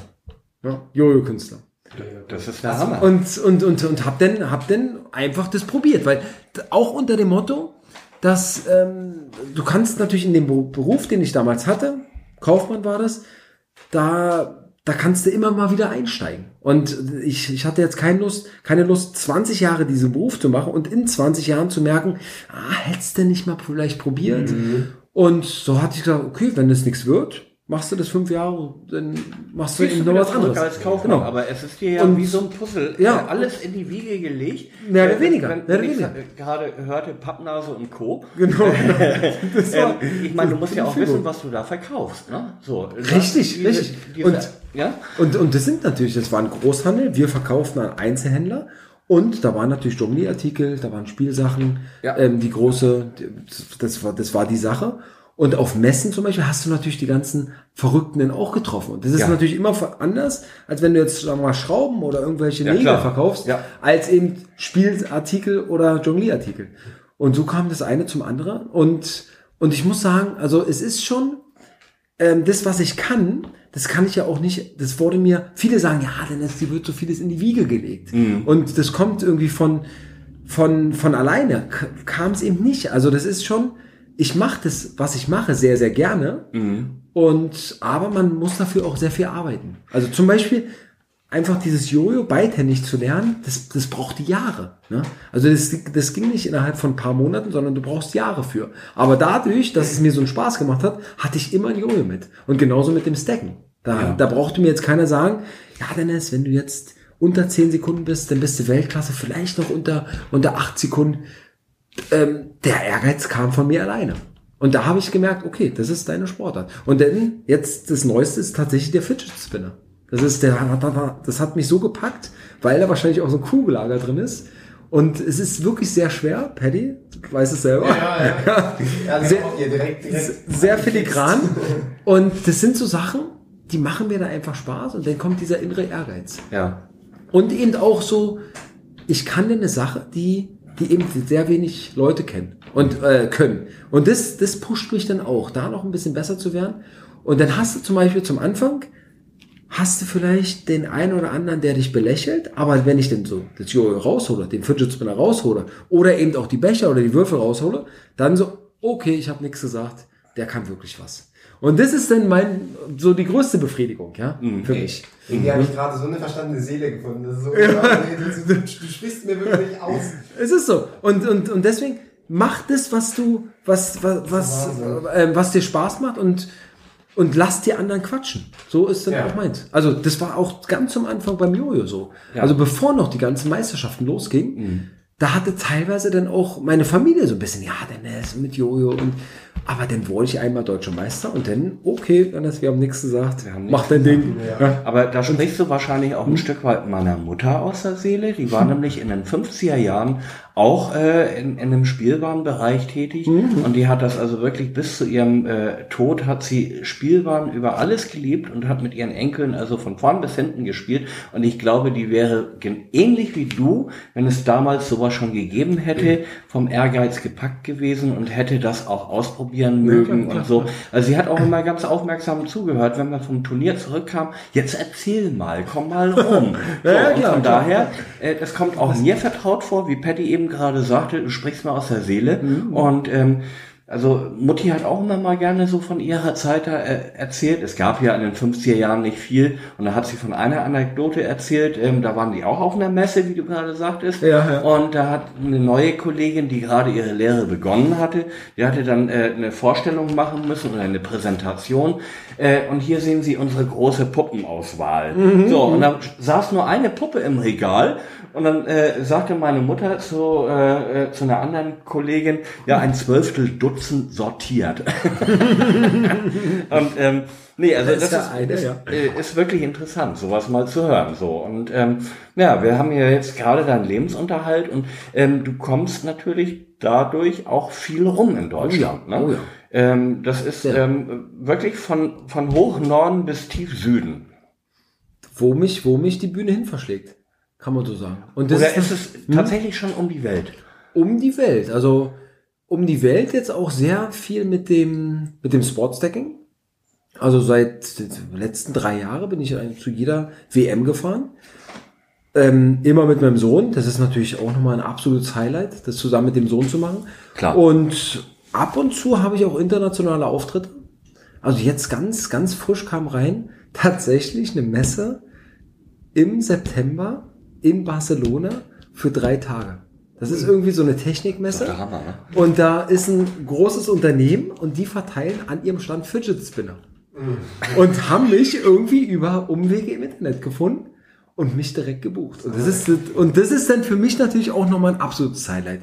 Und ich weiß jetzt, im September fliege ich für drei Tage nach Barcelona, bin auf einer Messe, zeige den Messegästen ein paar Fidget Spinner Tricks und verteile. Wahrscheinlich, das wird ein normaler Fidget Spinner mit einem, mit einem Logo, mit einer Werbung drauf sein von der Firma. Und, und dann einfach drei Tage in Barcelona. So was ähnliches hatte ich schon mal in Stuttgart. Da ging's, äh, das war auch eine Technikmesse. Mhm. Ähm, oder ja, irgendwie so eine Informatikmesse eher. Klar, klar. Und ähm, die hatten so ein, oh ich glaube, ich kenne mich mit den ganzen Dingen da nicht aus, aber es war irgendwie so ein SAP-Programm, ich weiß nicht, was Mhm. das bedeutet.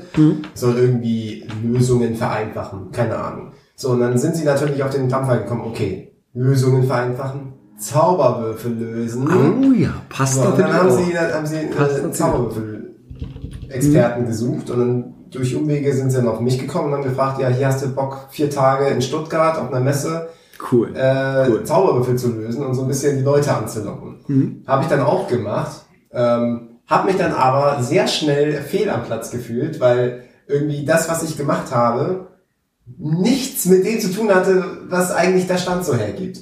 Also ja, klar, ich habe Zauberer gelöst und ähm, viele, viele ähm, Blicke auf mich gezogen und so und war irgendwie so, weiß ich nicht. Und hatten, hatten die denn irgendwas zum Verteilen dann auch, oder? Äh, ja, aber alles. Aber keine Zauberwürfel. Keine Zauberwürfel, Ah, also okay. halt so, so Kleinkram. Und Mhm. letztlich, ich, ich habe nur die Leute angelockt und dann so, ach ja, übrigens, eigentlich machen wir das und das, also was ganz anderes. Ähm, also es war mal eine coole Erfahrung, vor allem weil ich noch nicht so viel ähm, in Deutschland rumgereist bin zu der Zeit. Also das ist auch schon ein paar Jahre her jetzt. Mhm. Und dann halt so vier Tage Stuttgart für eine Messe war schon mal eine Erfahrung. Ist cool, ja. Ähm, aber wie gesagt, also, nee, da habe ich mich trotzdem fehl am Platz Ja. gefühlt. Aber wenn du, wenn du sagst, okay, da, da gibt's Fidget Spinner und du darfst sie verteilen und so, dann ist das wieder ja. was anderes. Ja, und äh, im Moment ist das Und ja vor allem auch der Trend. Barcelona lockt natürlich. Ja, klar. Ja, klar. Also, bin ich- nicht Nein sagen. Ja, also Barcelona ist schon ein bisschen besser als Stuttgart, muss ich mal so sagen. Oh, ein bisschen. Nee, und das ist natürlich der absolute positive Aspekt an dem, was ich mache. Dass man da nochmal andere Städte und andere Leute kennenlernt und das ist nach wie vor, ich liebe das sehr. Hm. Wie kommst du an die Aufträge ran? Hast du, ähm, machst du, ist läuft das alles über Mund-zu-Mund-Propaganda oder hast du. Also im Moment habe ich ein Management Mhm. und, und die machen mir viele Auftritte klar und machen das Vertragliche und so weiter. Und aber auch viel von Mund zu Mund. Also ich merke, je mehr man auftritt, umso mehr kommen neue Auftritte auch rein. Also so gesehen und gesehen werden. Das ist ganz Und wichtig. Genau, Perfekt. genau. Und dann auch manchmal kommen irgendwelche Anfragen, da haben mich Leute vor Jahren gesehen. Und dann hatten die irgendein Motto 90er Jahre oder sonst was, da könnte ein Jojo-Spieler passen. Und dann, ja, den hatte ich, ich hatte irgendwo mal seit Jahren bei irgendeinem Varieté einen Jojo-Spieler und Google ist dein Freund. Ja. Und so kommt. Also ganz irre Wege manchmal, wie die Leute zu mir kommen. Ja. Ja, das, äh, Und die Welt ist dann wiederum ein Dorf. Ne? absolut, absolut. Es ist tatsächlich so. Ne? Ich, ich will mal so ein bisschen wieder äh, die, die originale Richtung einschlagen. Sehr Ähm, gut. Wir waren ja jetzt beim Jojo angekommen. Du hast erzählt, dass du durch eine Verletzung darauf gekommen bist. Mhm. Also ein, die Geschichte mit der Verletzung kommt mir bekannt von, äh, von Maximiliano Puglise. Oh ja. Ähm, der hat nämlich Auch. auch mit dem Dice-Hacking angefangen. Ähm, durch eine Verletzung, durch einen Fußball. Der hat sich auch verletzt und dann hat er Langeweile auch mit Dice-Hacking angefangen. Okay. Also okay. klar, da waren die Hände frei denn? Ja, ja, genau. Da schneiden sich so ein bisschen die Geschichten. Deswegen Mhm. kommt das bekannt vor. Ähm, Witzig. und dann hast du erzählt, du hast bei Pappnase gearbeitet. Bist du darüber zum Sportstacking gekommen oder wie ist das? Wie bist du auf diesen Sport? Ähm, beim Sportdecken kann ich dir genau sagen, das war im Juni 2005. Ja. Da wurde ich eingeladen als Jojo-Künstler zu einer Footback-Europameisterschaft. Footback ist Hacky Sack. Ah, ja, das? ja, ja. Hm. Kleinen Ball, so ein Sandsackball und den jongliert man auf den Füßen. Und auch, auch so, so eine Art Randsport und aber total coole Leute, die das machen. Und die sagten sich, Dennis, dein Jojo ist, hat ja genau die Größe von einem Footback, von so einem, von so einem Hacky Sack. Und du machst im Endeffekt die gleichen Sachen mit den Händen, die wir mit den Füßen machen. Komm bitte nach Zürich, war das damals. Komm bitte nach Zürich und sei hier ein Teil von unserer, von unserer Europameisterschaft. Und ähm, die haben mich tatsächlich drei oder vier Tage eingeladen nach Zürich. Ich da noch ein paar Shows gemacht. War super Zeit. Und zwei äh, Footbacker haben tatsächlich Becher mitgehabt. Und da hatte ich das erste Mal, kam ich mit zwölf Plastikbechern in Berührung. Fand das sofort faszinierend. Und ohne Matte, ohne Timer, nur zwölf Becher. Und wir haben eigentlich drei Tage Jojo gespielt, mit dem Hacky-Sack jongliert und Becher gestapelt. Ich kam wieder nach Berlin im Juni, wie gesagt, 2005. Und das erste, was ich mir besorgt habe, Matte, Becher, Timer. Und geübt, bis der, Der Nachbar Arzt klingelt, bis der Nachbar klingelt und sagt, Ruhe hier im Karton. ja. und, und das war zum Beispiel auch interessant, bevor mein Sohn geboren ist. Ja. Aber dazu nochmal später. Und, und da, das hat mich wieder so extrem gepackt. Dann hatte ich Sascha Görz kennengelernt aus Flensburg. Der hatte dann schon die ersten Meisterschaften. Und zum Anfang dachte ich mir, oh, das macht mir extrem viel Spaß, aber für Wettkämpfe wird das nichts sein. Weil damals, damals wusste ich schon, okay, Kinder sind besser. Und ich habe gegen 13-, 14-Jährige absolut keine Chance. Und Sascha sagte mir, nee, Dennis, beim Sportzecken ist es sehr gerecht. Es gibt Altersklassen. Du trittst gar nicht mit dem 14-Jährigen an, sondern es gibt eine Masterklasse. und da sind nur die Erwachsenen unter sich. Und ich so, oh, das ist interessant. Und das macht Sportsecken auch nochmal aus, finde ich. Sehr sogar, dass jeder wirklich ähm, in seiner Alltagsklasse gegen seine, ähm, gegen Gleichgesinnte steckt. Und somit hat man immer wieder einen neuen Anreiz, ähm, da auch zu Meisterschaften zu gehen und eben nicht gegen die Kinder hat man eh keine Chance, ich hätte eh keine Chance bei einem Wettkampf, sondern hat seine eigene Altersklasse und kann da um die Wette stapeln. Ja. Und so kam das dann, und dann war ich direkt Ende 2005 bei meiner ersten Meisterschaft. Sascha Görz hat die in Flensburg veranstaltet, der Sparkassenstack. Wurde von der Sparkasse gesponsert. Und das war quasi mein erster Wettkampf und dann seitdem ging das einfach nur noch steil berg, äh, berghoch, natürlich, berghoch. Und ich war total angesteckt und wollte meine Bestzeiten toppen und, und so kam das denn. So lernt man die Szene kennen, von Wettkampf zu Wettkampf. Weltmeisterschaft war dann damals auch schon ein großes Thema. Gab es da schon Und- das, das altbekannte Sportsecker-Forum? Oder wurde das später ins Leben gerufen? Das wurde, ich glaube, 2006 wurde es ins Leben gerufen. Genau. Das war dann so das erste Mal so die Anlaufstation im Internet, wo sich die ganzen Stacker getroffen haben. Das war auch Wahnsinn. Das war auch Darüber Zeit. bin ich auch reingekommen. Ja, da genau. habe ich alles kennengelernt. Und da konnte man Fragen stellen und dann hatte man jede Frage auch beantwortet bekommen. Und, und dann wusste ich, ey, das ist mein Sport. Wirklich. Und besonders, also mich, ähm, ich finde besonders fair und besonders gut, auch beim Sportsecken, eben diese Altersklassenaufteilung. Weil somit kann, du kannst auch als, als Erwachsener anfangen und Erfolge feiern. Und du kannst eben auch als Kind und ähm, du bist immer nur in deiner Altersklasse, wirst du gefordert. Und das ist super. Ja, sehr gerecht. Wahnsinn. Ähm, Ja, ich habe gerade überlegt, ihr kennt ja gar nicht das Sportcycling-Forum mehr, ne? Also das nein, nein.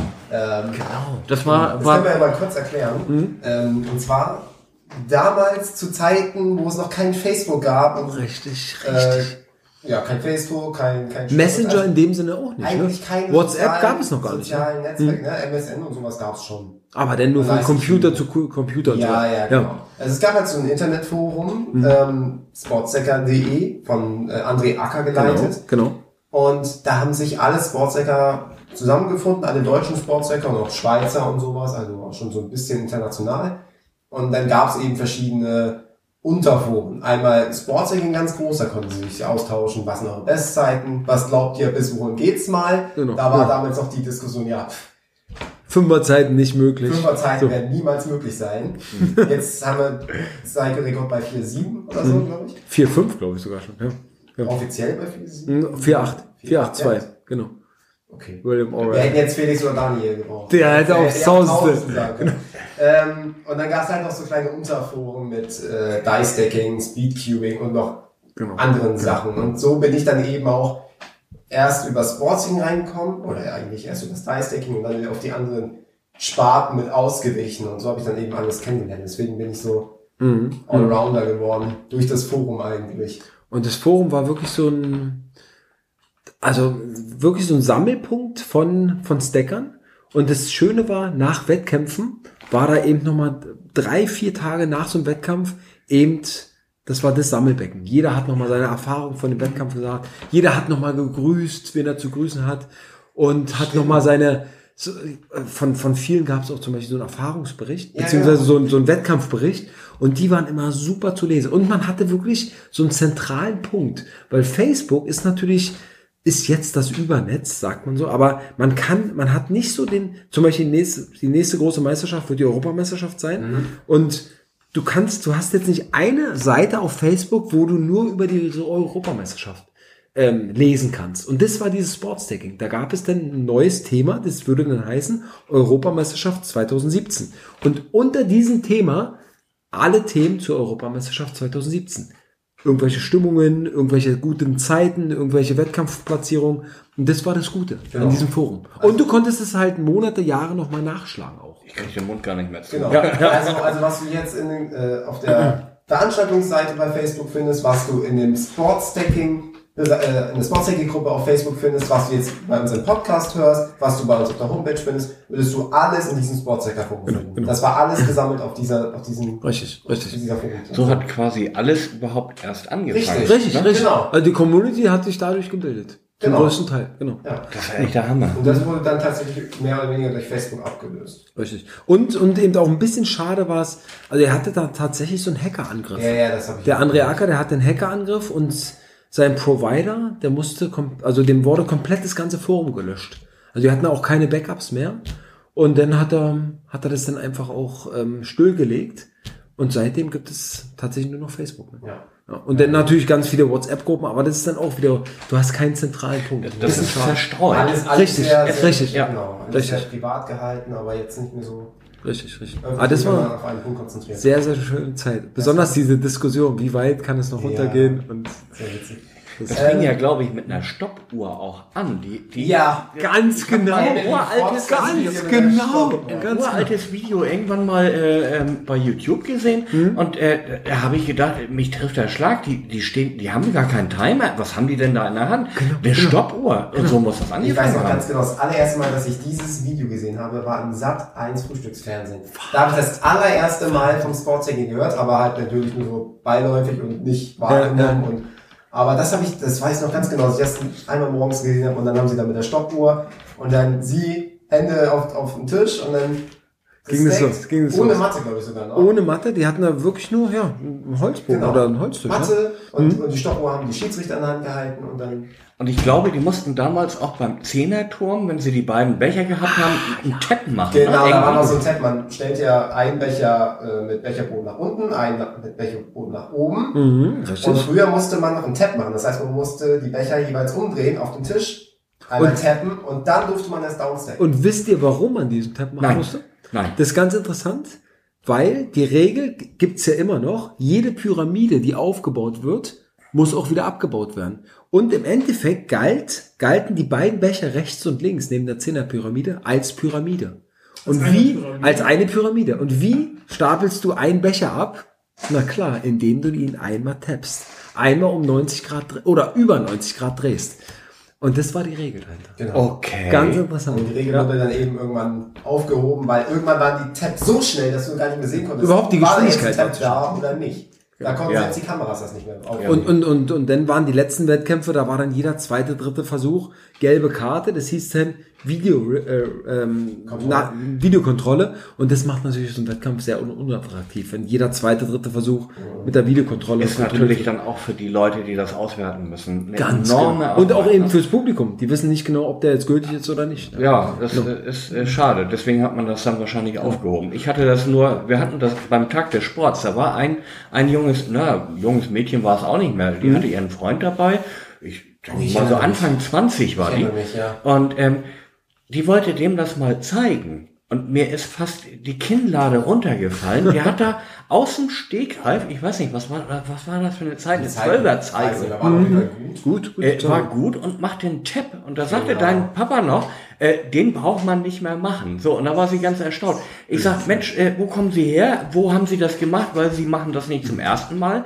Und ähm, ja, ich war auch schon mal auf dem Wettkampf, glaube ich, oder so. Irgendwie sowas sagte sie mal. Kann sein. Das wird gut. wahrscheinlich bei Sascha gewesen sein. Mhm. Oder- Kann Nord, Nordcup oder so. Ja, das wird dann Sascha Ja. gewesen sein. So, und, ähm, und ähm, da sagte nur dein Papa, der, der Mario, ähm, diesen Tab, den braucht man nicht mehr machen. So, und ähm, da habe ich das erste Mal von diesem Tab überhaupt gesehen.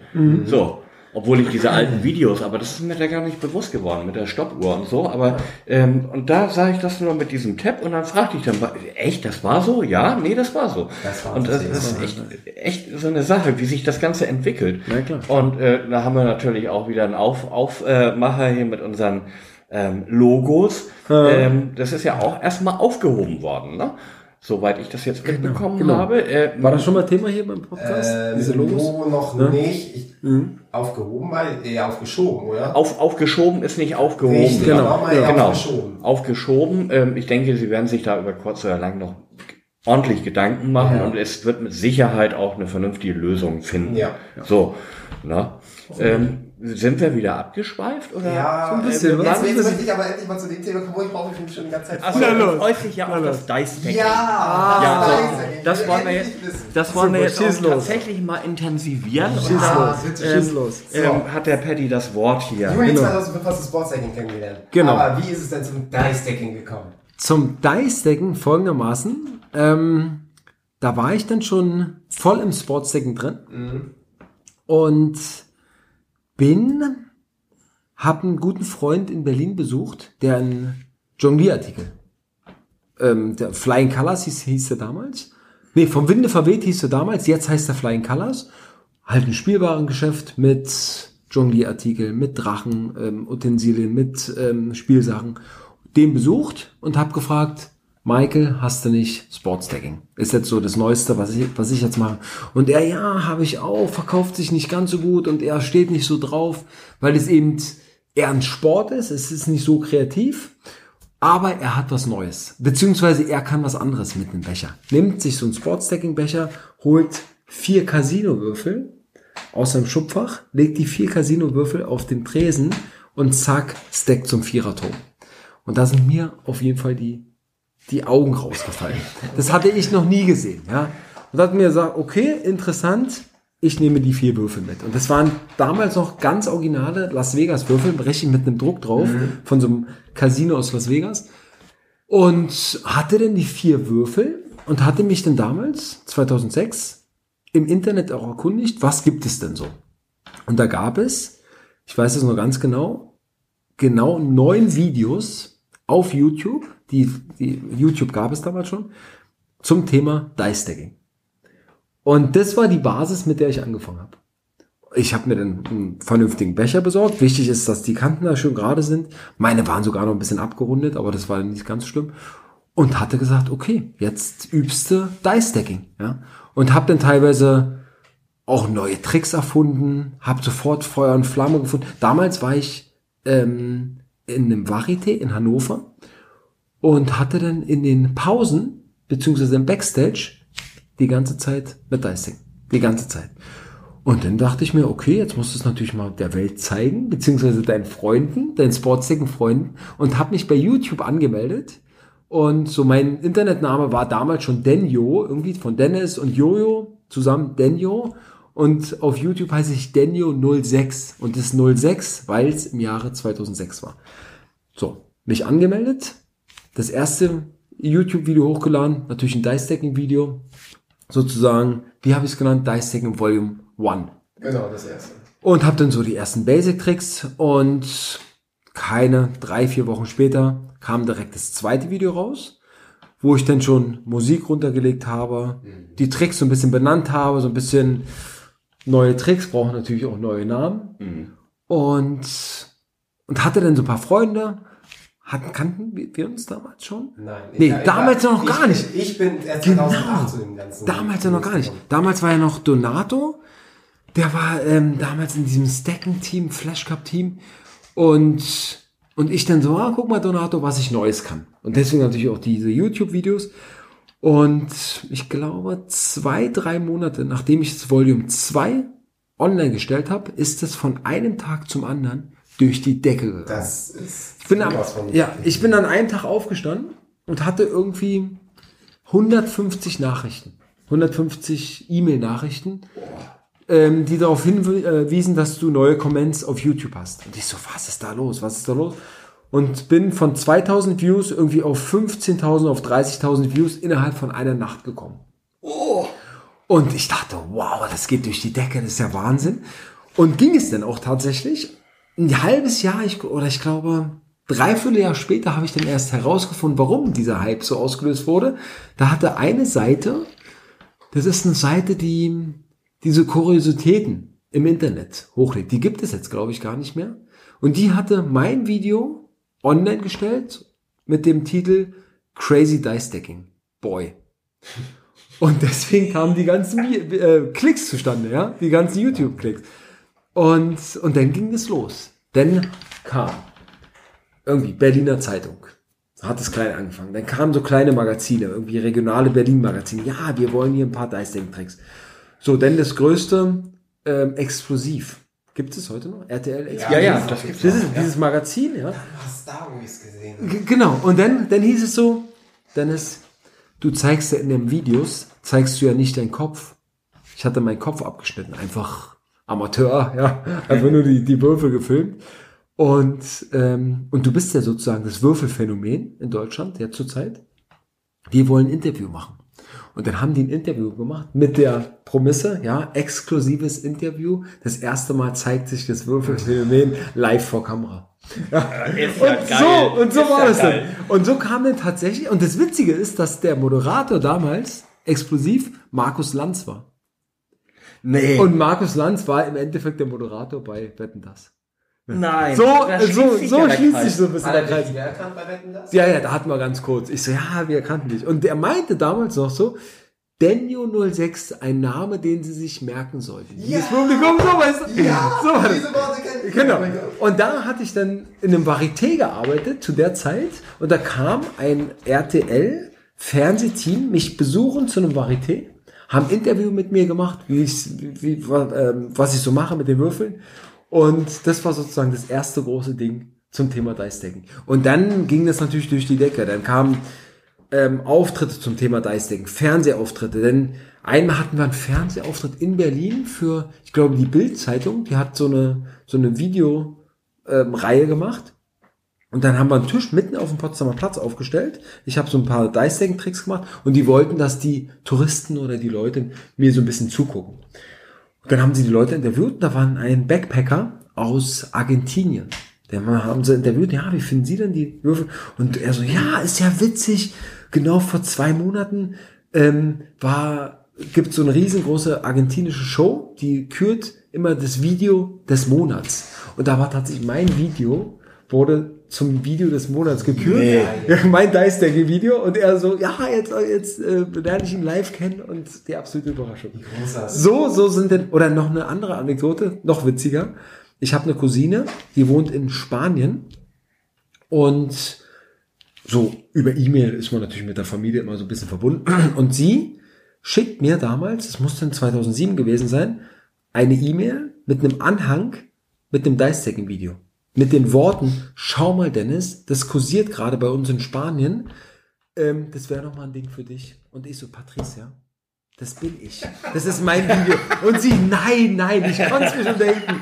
Weil man, weil man, wie gesagt, nicht meinen Kopf sieht. Ja. Wie cool ist das denn? Und so, das sind dann so die, diese, diese Dice-Deck-Geschichten.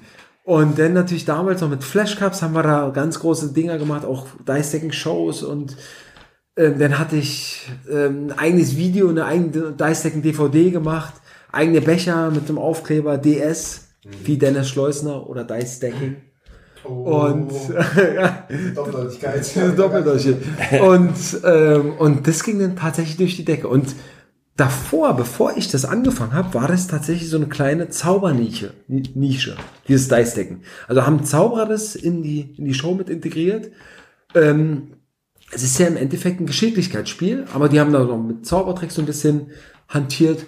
Und ich habe das so aus dieser Zauberecke hin zu einem, sage ich so, Fun-Sport, Gadget-Sport für, für Kids. Genau. Und das ist dann daraus tatsächlich geworden. Und, und so ist dann Paddy, so sind ganz viele Sportsdecker, die heute noch beim Sportsdecken sind, sind übers Dice-Decken zum Sportsdecken gekommen. Also das ist ganz interessant. Es, es schließt sich immer wieder der Kreis. Und so schließt sich der Kreis. Aber witzig ist das mit Markus Lanz. Ich glaube, ja. ja. Wann, weißt du, wann der Exklusivbeitrag rauskam? War das noch im gleichen Jahr oder war das? Ja, das war Ende 2006. Und den hatte damals noch Fischi, hatte ihn online gestellt. Ja. Und der war zwei oder drei Jahre online und dann kam, kam RTL, er sollte den irgendwie vom Netz nehmen. Aber der hat den garantiert noch. Ich hatte, Also das war aber 2006, also im November, Dezember 2006 ja, kam der nee, raus. ich hab, ich, dann war das ein anderer Beitrag, über den ich zum Dice-Decking gekommen bin. Denn ich habe äh, bei meinem besten Kumpel damals, ähm, nee, der hat, der hat einen Fernsehbeitrag gesehen, das war 2008. Ja, ja. Im Sommer 2008. Und der hat das wohl im Fernsehen gesehen und hat dann das selbst am Schreibtisch probiert. Er hat sich einen Lederbecher Ja, klar, klar. Und, und, und normale Kniffelwürfel und hat versucht, den aufzunehmen. Also einfach diese Bewegung einmal aufnehmen und äh, Würfel sollen Becher landen. Mhm. Dann bin ich dann irgendwie zu ihm rüber, so wie jeden Tag. Äh, und dann wollte er mir das zeigen und dann, woher hast du das? Ja, nicht im Fernsehen, wollte ich mal ausprobieren. So, habe ich dann auch probiert, hat nicht geklappt erstmal. Ja. So, und dann hat er mir Aber davor hattest du noch nicht gesteckt. Nee, gar nichts. Also mit Alles klar. kam ich als allererstes. Alles klar. Ähm? Hm. Und irgendwie, dann, ich glaube, ich habe mich dann im Internet weiter informiert darüber. Ähm, und dann habe ich erstmal gesehen, alles klar, das ist, das ist, das ist ein Phänomen. das ist nicht nur, was er da mit dem Lederbecher gemacht, sondern da hat man richtiges Equipment, Genau. da kann man richtige Tricks mitmachen Genau. und du kannst richtig Würfel starten einfach. Hm. So, und dann habe ich damit, haben wir eigentlich gleichzeitig angefangen. Ich dann noch mit einem mit so einem Plastikbecher aus dem Schrank, wirklich, wahrscheinlich auch von Ikea oder sowas, keine Mhm. Ahnung. Und ich hatte damals schon so einen Pokerkoffer und da sind auch äh, so, so Pokerwürfel drin. Die sind, die haben die gleiche Ah, ja, Größe wie ganz die genau. Würfel, 19 Millimeter, sind aber leicht abgerundet. So, ist aber trotzdem wunderbar. Meistens auch rot gewesen. immer, Richtig, ne? sind rot gewesen und aber super zum Einstieg. Und dann habe ich wirklich tagelang probiert. Ich, ich, ich habe ich hab mich nicht getraut, diesen Turm zu bauen, sondern ich wollte erstmal diese Handbewegung richtig hinkriegen. Mhm. Ich fange nämlich nicht an, wie, wie die meisten, so, okay, erstmal einen Turm hinstellen und dann die Bewegung richtig machen, sondern ich habe mich wirklich dazu gezwungen, erst diese Bewegung Ist ja machen richtig, ist ja richtig, ja. und dann kam der erste Turm, wo ich mich sicher gefühlt habe. Und als der erste Turm stand, da wusste ich, alles klar. Geht da das, muss es weitergehen. geht das überhaupt mit Kniffel, äh, äh, Es Würfeln? geht auch, ist aber super schwer. Auch mit Weißt- so total kleinen Würfeln geht's auch. Ja. Weil wir Aber waren, wir waren ja jetzt am Wochen, äh, oder wir waren letzte Woche ja Urlaubszeit, wir haben wir ja gerade, äh, waren wir in Dänemark und äh, mit der Familie und wir hatten auch äh, einen Kniffelblock mit und Mhm. Lederwürfel und, und die typischen Kniffelwürfel, abgerundet und so. Und äh, wir haben es versucht, auch der Felix, der das ja auch ein bisschen kann, und ähm, wir haben es nicht hinbekommen. Das ist auch super schwer. Ich kann es dir nachher mal zeigen, aber es ist echt nicht leicht. Vor allem, weil sie, erstmal, weil sie klein sind. Das ist aber noch gar nicht so das Problem, sondern weil sie eigentlich überall abgerundet sind. Ja. Also du hast kein, keine richtige Standfläche. Und äh, da ist es super schwer, die aufeinander zu stellen. ähm, und als ich dann mit dem Dicing die ersten Tricks hatte, ging es dann natürlich auch so. Erstmal YouTube aufgemacht, gucken, was gibt es alles Genau, so. genau. Und dann Dein Dissecting Volume 2, was natürlich durch die Decke gegangen ist, war das erste Video, was ich mir angeschaut habe, wo ich mir die Tricks abgeschaut habe. Ich könnte dir auch, glaube ich, noch jeden Trick nennen aus diesem Ja, klar, klar, klar. klar. Ähm, Wahnsinn. und das, ich glaube, das Volume 2 und Volume 3 von Fishy. Mhm. damals. Diese Videos habe Das ich kam mir auch Ende als, des Jahres dran genau, raus. Also. diese Videos habe ich mir als Ansporn genommen und alle Tricks äh, versucht nachzumachen. Und dann kam ich aber irgendwann auf den Trichter, okay, jetzt fängst du, machst du selber Videos. So, und dann so nach, nach und ja. nach. Natürlich waren sie ja anfangs total räudig und so, das waren meine allerersten Videos, aber dann habe ich so auch ein bisschen im Schnitt das kennengelernt Mhm, und so ein bisschen, okay, wie sollte man vielleicht Licht aufstellen und sowas. Also sowas alles self-made gemacht, meine eigenen Videos gemacht und, und so dann übers Die-Stacking ins Forum gekommen. Ja, So ja. bin ich ins Sportstacker-Forum gekommen. Und dann hieß es so, ja, okay, du kannst Die-Stacking, dann musst du ja auch Sportstacking können. Weil eigentlich ist es immer erst andersrum, erst Sportstacking können und dann Die-Stacking. Ich habe es andersrum gemacht. Und ähm, wollte ich aber nicht. Sportstacking fand ich in dem Punkt noch nicht interessant. Fand dann aber wiederum Speedcubing interessant, was auch in dem Forum kurz mal angelesen wurde. Hab mir den Zauber geschnappt, hab mir eine Lösung aus dem Internet rausgesucht. Hab also erst Die-Stacking angefangen, dann Speedcubing, Speedcubing im Januar 2009. Mhm. Und ich habe über Weihnachten rum auch schon ein erstes Sportstacking-Set von Rea äh, geliehen bekommen. Mhm. Ähm, weil sie auch, die, die wollten nicht alles mit Sportstacking bereden. Da war ich schon- so ein bisschen mit, mit, mit Rea und mit Sarah damals noch äh, äh, ganz viel Kontakt. Und ähm, die haben immer gesagt, so hier, fang Sportstacking an, komm zu Turnieren und so, genauso wie jetzt. Wollte ich nicht. Fand ich, ich, ich habe dann zwei probiert und so weiter, war auf 13 Sekunden, aber habe ich wieder direkt in die Ecke gestellt. Klar, klar. Und dann, mein allererstes Turnier war, waren die German Open 2009, weil da gleichzeitig die Genau. zweite Da- deutsche Dice-Meisterschaft Da hat. konnte ich leider nicht. Da war irgendwas, ich das hatte war mein Auftritte. allererstes Turnier. Da habe ich meinen Eltern gesagt so, hier, Du musst dabei sein. ich, ich, ich, ich mache jetzt mal was ganz Verrücktes. Ich will nach Essen fahren und ich will an dieser Meisterschaft teilnehmen. Mhm. So, und die erstmal so, okay, komisch, komisch geguckt, so, ja, das ist doch hier so, weiß ich nicht, du machst doch so Kinderspielzeug oder so. Aber da lobe ich mir echt deine Eltern. Ja, die dass die das denn durchgezogen dem war haben, das eigentlich schnurzig, also ja, du wirst schon wissen, was du machst. Also da war ich 17. Ja. Nee, 2009 war ich dann Da bist du dabei. 18, da war ich 18, also ja, du bist volljährig, mach doch, was du willst, so fahr dahin.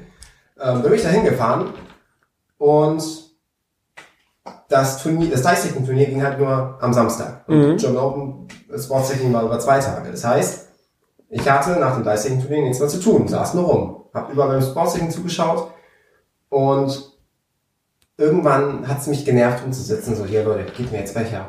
dann, dann, dann, dann snack ich jetzt halt und dann bin ich dabei. Da ging's los. Das ist ja Hammer. Und so bin ich zum Sportsing gekommen. Eigentlich nur, weil mir langweilig war auf dem Dyson. Super Anekdote. Das, Ja, Mensch, das ist ja mal wieder alles ganz interessant gelaufen. Wir haben natürlich an Dennis noch ein paar mehr Fragen. Äh, die wird er uns dann, ich denke, weil unsere Selter ist ja auch so langsam zu Neige. Wir, wir, wir schaffen das, Christian. Wir schaffen das und äh, saufen dir hier alle deine Selter-Vorräte leer. Ähm, ich würde sagen, wir legen noch mal eine kleine Pause ein. Was hält- hältst du davon, Paddy, Dennis? Ähm, ja, ja, ich denke, wir werden das nachher auch nochmal. zum Ende kommen, Ja, aber Finish. ich. Ich habe, ich habe, ich Das habe. ist völlig spannend noch zu Ende. Ja, das ist jetzt die Frage. Wollt ihr jetzt gleich finishen? Ich habe noch zwei Fragen an Dennis. Ich Ja. weiß nicht, was ihr von Fragen habt. Nee, sonst, sonst würde ich sagen, machen wir tatsächlich jetzt mal eine kurze Pause. Dann machen wir noch eine kurze Genau, Pause und dann dann und dann kommt Finish und dann ähm, Genau. Okay, gut. dann bis gleich. Bis gleich. So, und da sind wir auch schon zum finalen Teil. Dritten Teil. Zum dritten Teil und finalen Teil hoffentlich. Ähm, jetzt wollte ich, jetzt haben wir ja über unsere, äh, unseren Karrierestart gesprochen. Richtig, Sagen. Wir haben richtig. Von dir vieles gehört, von mir jetzt auch gerade mal kurz angerissen.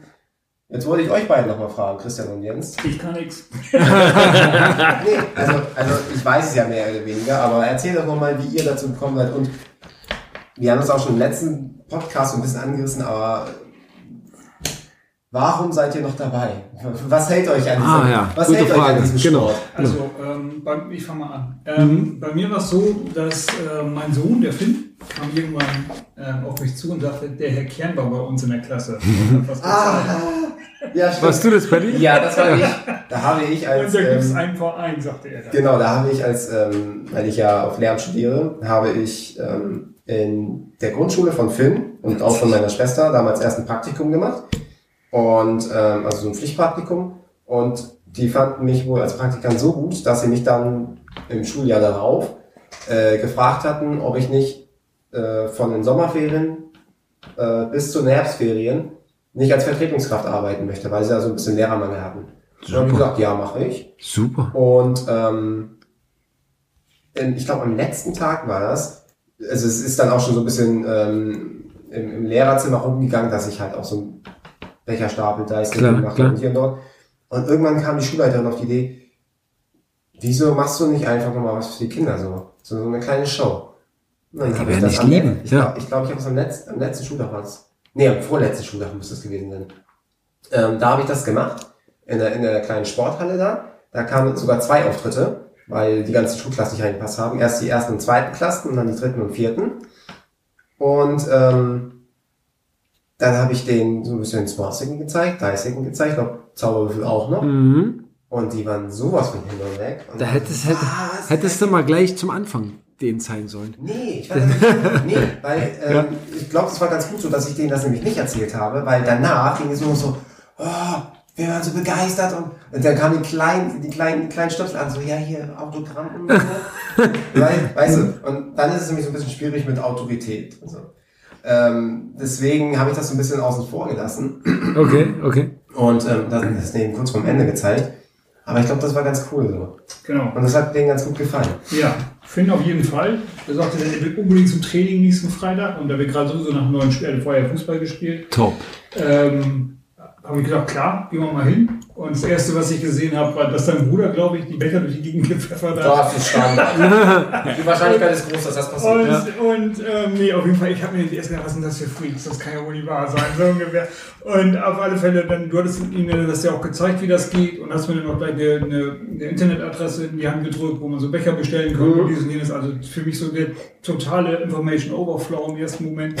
und ähm, ja, dann habe ich mir das angeguckt und finde es dann ja auch äh, immer hingegangen. Ich habe ihn dann immer äh, zum Teil hingebracht, nachher ist er auch alleine dahin gegangen und ich war eigentlich, äh, ich war eigentlich unbeteiligt, so ungefähr. Ne? Hat mich da noch nicht so gepackt. Und dann war ich mit zum ersten Mal auf dem Ostsee Cup und habe die, die Wann war das, diese? äh, das war letztes Jahr. Letztes Jahr. Letztes Mhm. Jahr. Und die Community so ein bisschen kennengelernt und da hat es mich dann auch gepackt. Erstmal war es doof, einfach nur zuzugucken, wenn man, wenn man, wenn man da da steht und die stacken da alle. Macht zwar auch Spaß. Ähm, auf der anderen Seite ähm, bin ich dann auch deswegen angefangen, um Finn auch so ein bisschen anzusporen, weil, Mhm. weil, weil Mhm. Finn ist auch so jemand, der, der so ein bisschen, der sich bestimmt niemals vorwerfen lassen, lassen wird, dass sein Vater schneller ist als er. Das heißt mit anderen Worten, er wird immer mehr, mehr so, so viel trainieren, wenigstens so viel mehr trainieren, dass er bessere Zeiten hat. Ja, hat als, Motivation, Motivation ist alles bei dem Sport, definitiv. Und ähm, ja, so bin ich dann irgendwie dazu gekommen. Hab dann ähm, das erste Mal, glaube ich, mitgesteckt bei der deutschen Meisterschaft ISSF letztes Jahr. German Open meinst du? Ja, Ja. Genau. die die German Open.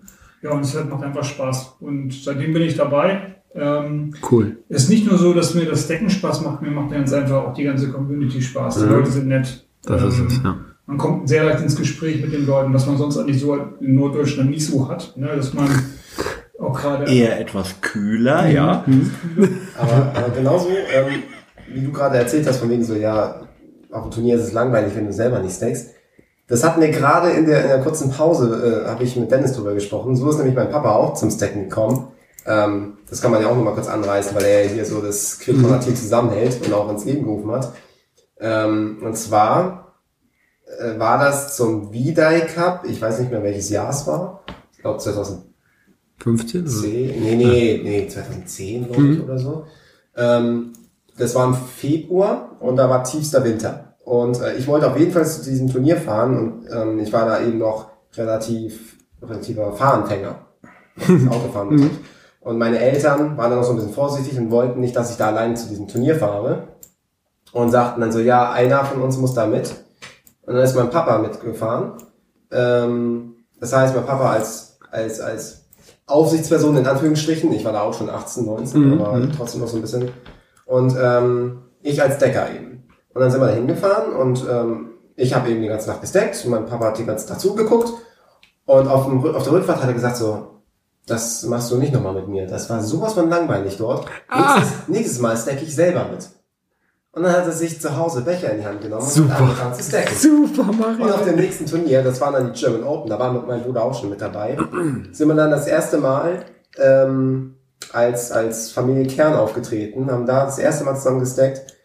Und kurze Zeit später ist dann auch das äh, Sportsacking Team Quickborn in Quickborn, in Quickborn, ja, ähm, in- ins Leben gerufen worden und seitdem besteht auch unser Team.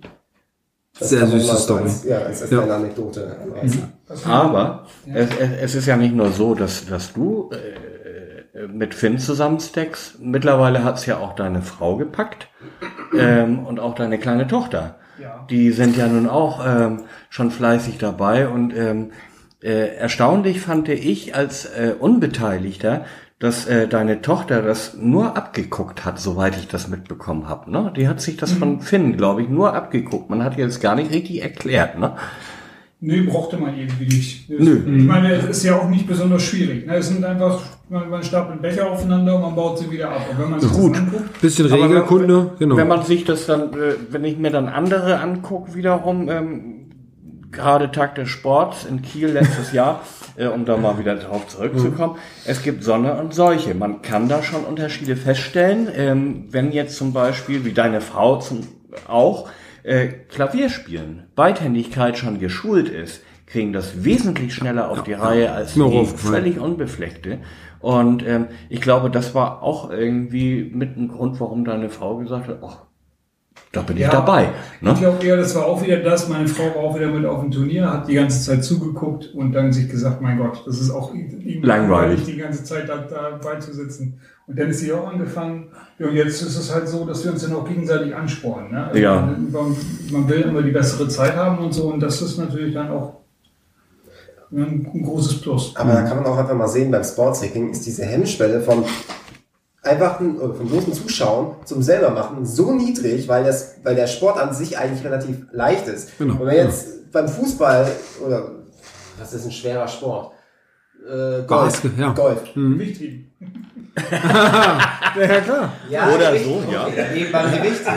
äh, wenn- man da jetzt zuschauen würde und sagt, das ist langweilig, dann würde man da wahrscheinlich nicht von selber sagen, nee, das probiere ich jetzt selbst, sondern man würde einfach komplett sein, sein Interesse woanders hinlegen.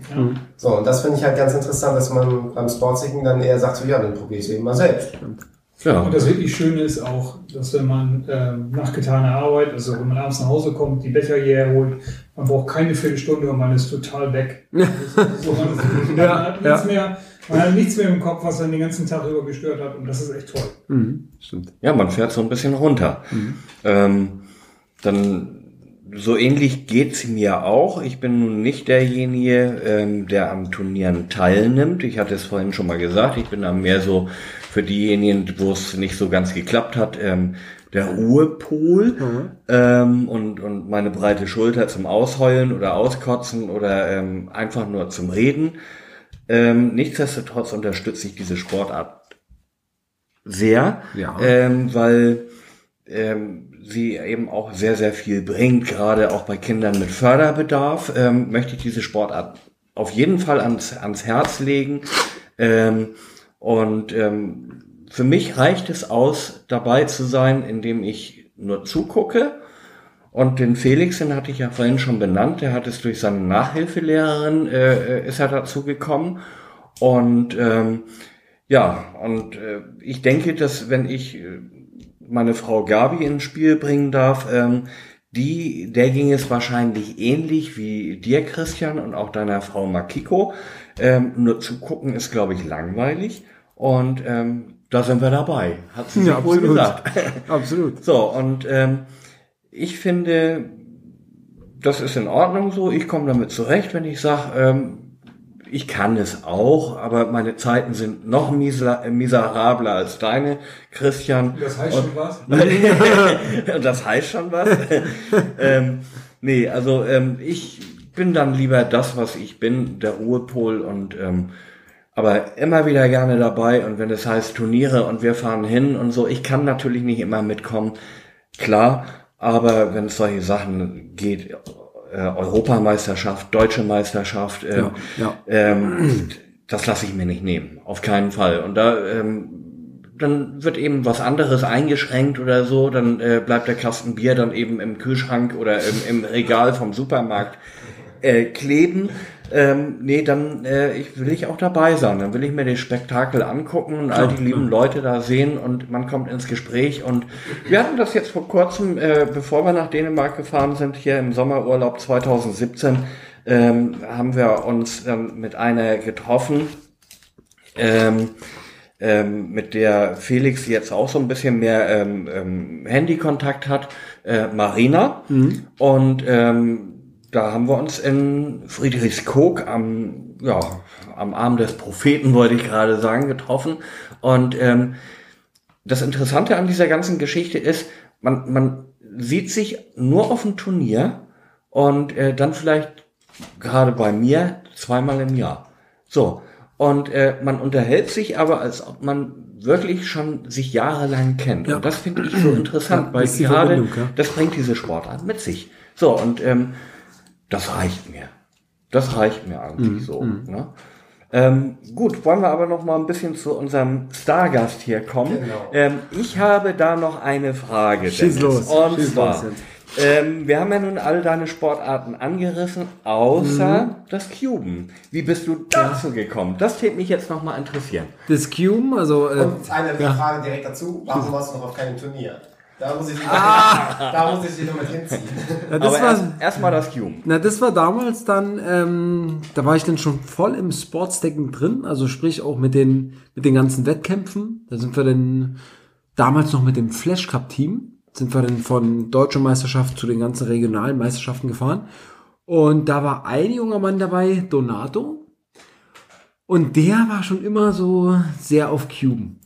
Okay. Und das, und dann saßen wir da wirklich in dem, wir hatten meistens, ähm, ich glaube, teilweise haben wir uns Busse gemietet und sind dann wirklich von Meisterschaft zu Meisterschaft gefahren. Und hinten in den Bussen war uns dann langweilig, manchmal sind da drei, vier, fünf Stunden Fahrten. Und dann hat mir Donato tatsächlich das mit dem Zauberwürfel beigebracht. Und, dann, und ich, ich will den auch können, ja. Und dann hatte ich auch gemerkt, weil davor war, war das Denken, ja, Zauberwürfel lösen, das ist nur was für Genies, die, das sind, das können nur Leute, die gute Mathe sind, ja. Das ist aber, für mich nach wie vor ein Buch mit sieben Siegeln. Ja, das Und ist aber auch sag nur Training. Auch selber, Nur ähm, Training, ja. Sag ich mir auch selber, Schuster bleibt bei deinen Leisten. Das ist, das ist wirklich nicht deins, Ja. Jens. Guck gerne zu, aber das überlass Aber- bitte den Leuten, die es können. So. aber wie, wie, wie bei allen Sachen, also wenn man sich intensiv damit beschäftigt, kann das wirklich jeder schaffen unter 30 Sekunden. Also mein Schnitt ist so ungefähr eine Minute, 45, also 45 Sekunden bis eine Minute. Und deswegen war ich auch noch nie auf Meisterschaften, weil ich weiß, da musste mindestens, mindestens unter 30 Sekunden sein, jetzt sogar unter 15 Sekunden. Und da, Ja, gut, um, um weit zu kommen. ja, genau. Aber ich merke auch für die Bühne zum Beispiel, ähm, macht so ein Zauberwürfel Sinn, wenn man ihn sicher unter 30 Sekunden kann.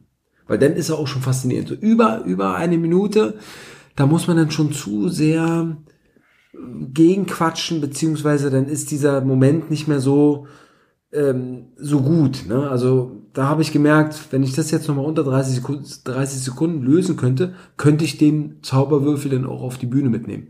Habe ich bis jetzt noch nicht gemacht. Sollte ich mal ein bisschen mich dahinter klemmen. Vielleicht. Vielleicht. Aber also wie, wie bist du dazu gekommen? zu dem Zauberwürfel? Ja, ja. Naja, durch, durch Donato. Durch Donato. Durch Donato, der hatte dann halt, wir, wir sind zu, äh, zu den ganzen Turnieren gefahren und Donato hatte immer einen Zauberwürfel Und, dabei. und, und das, das war dann so im Bus und äh, Genau, genau. kennenlernen und ähm, Ganz und genau, Wie ganz lange hat das gedauert, bis du das drauf hattest? Ähm, ich glaube ungefähr einen Monat.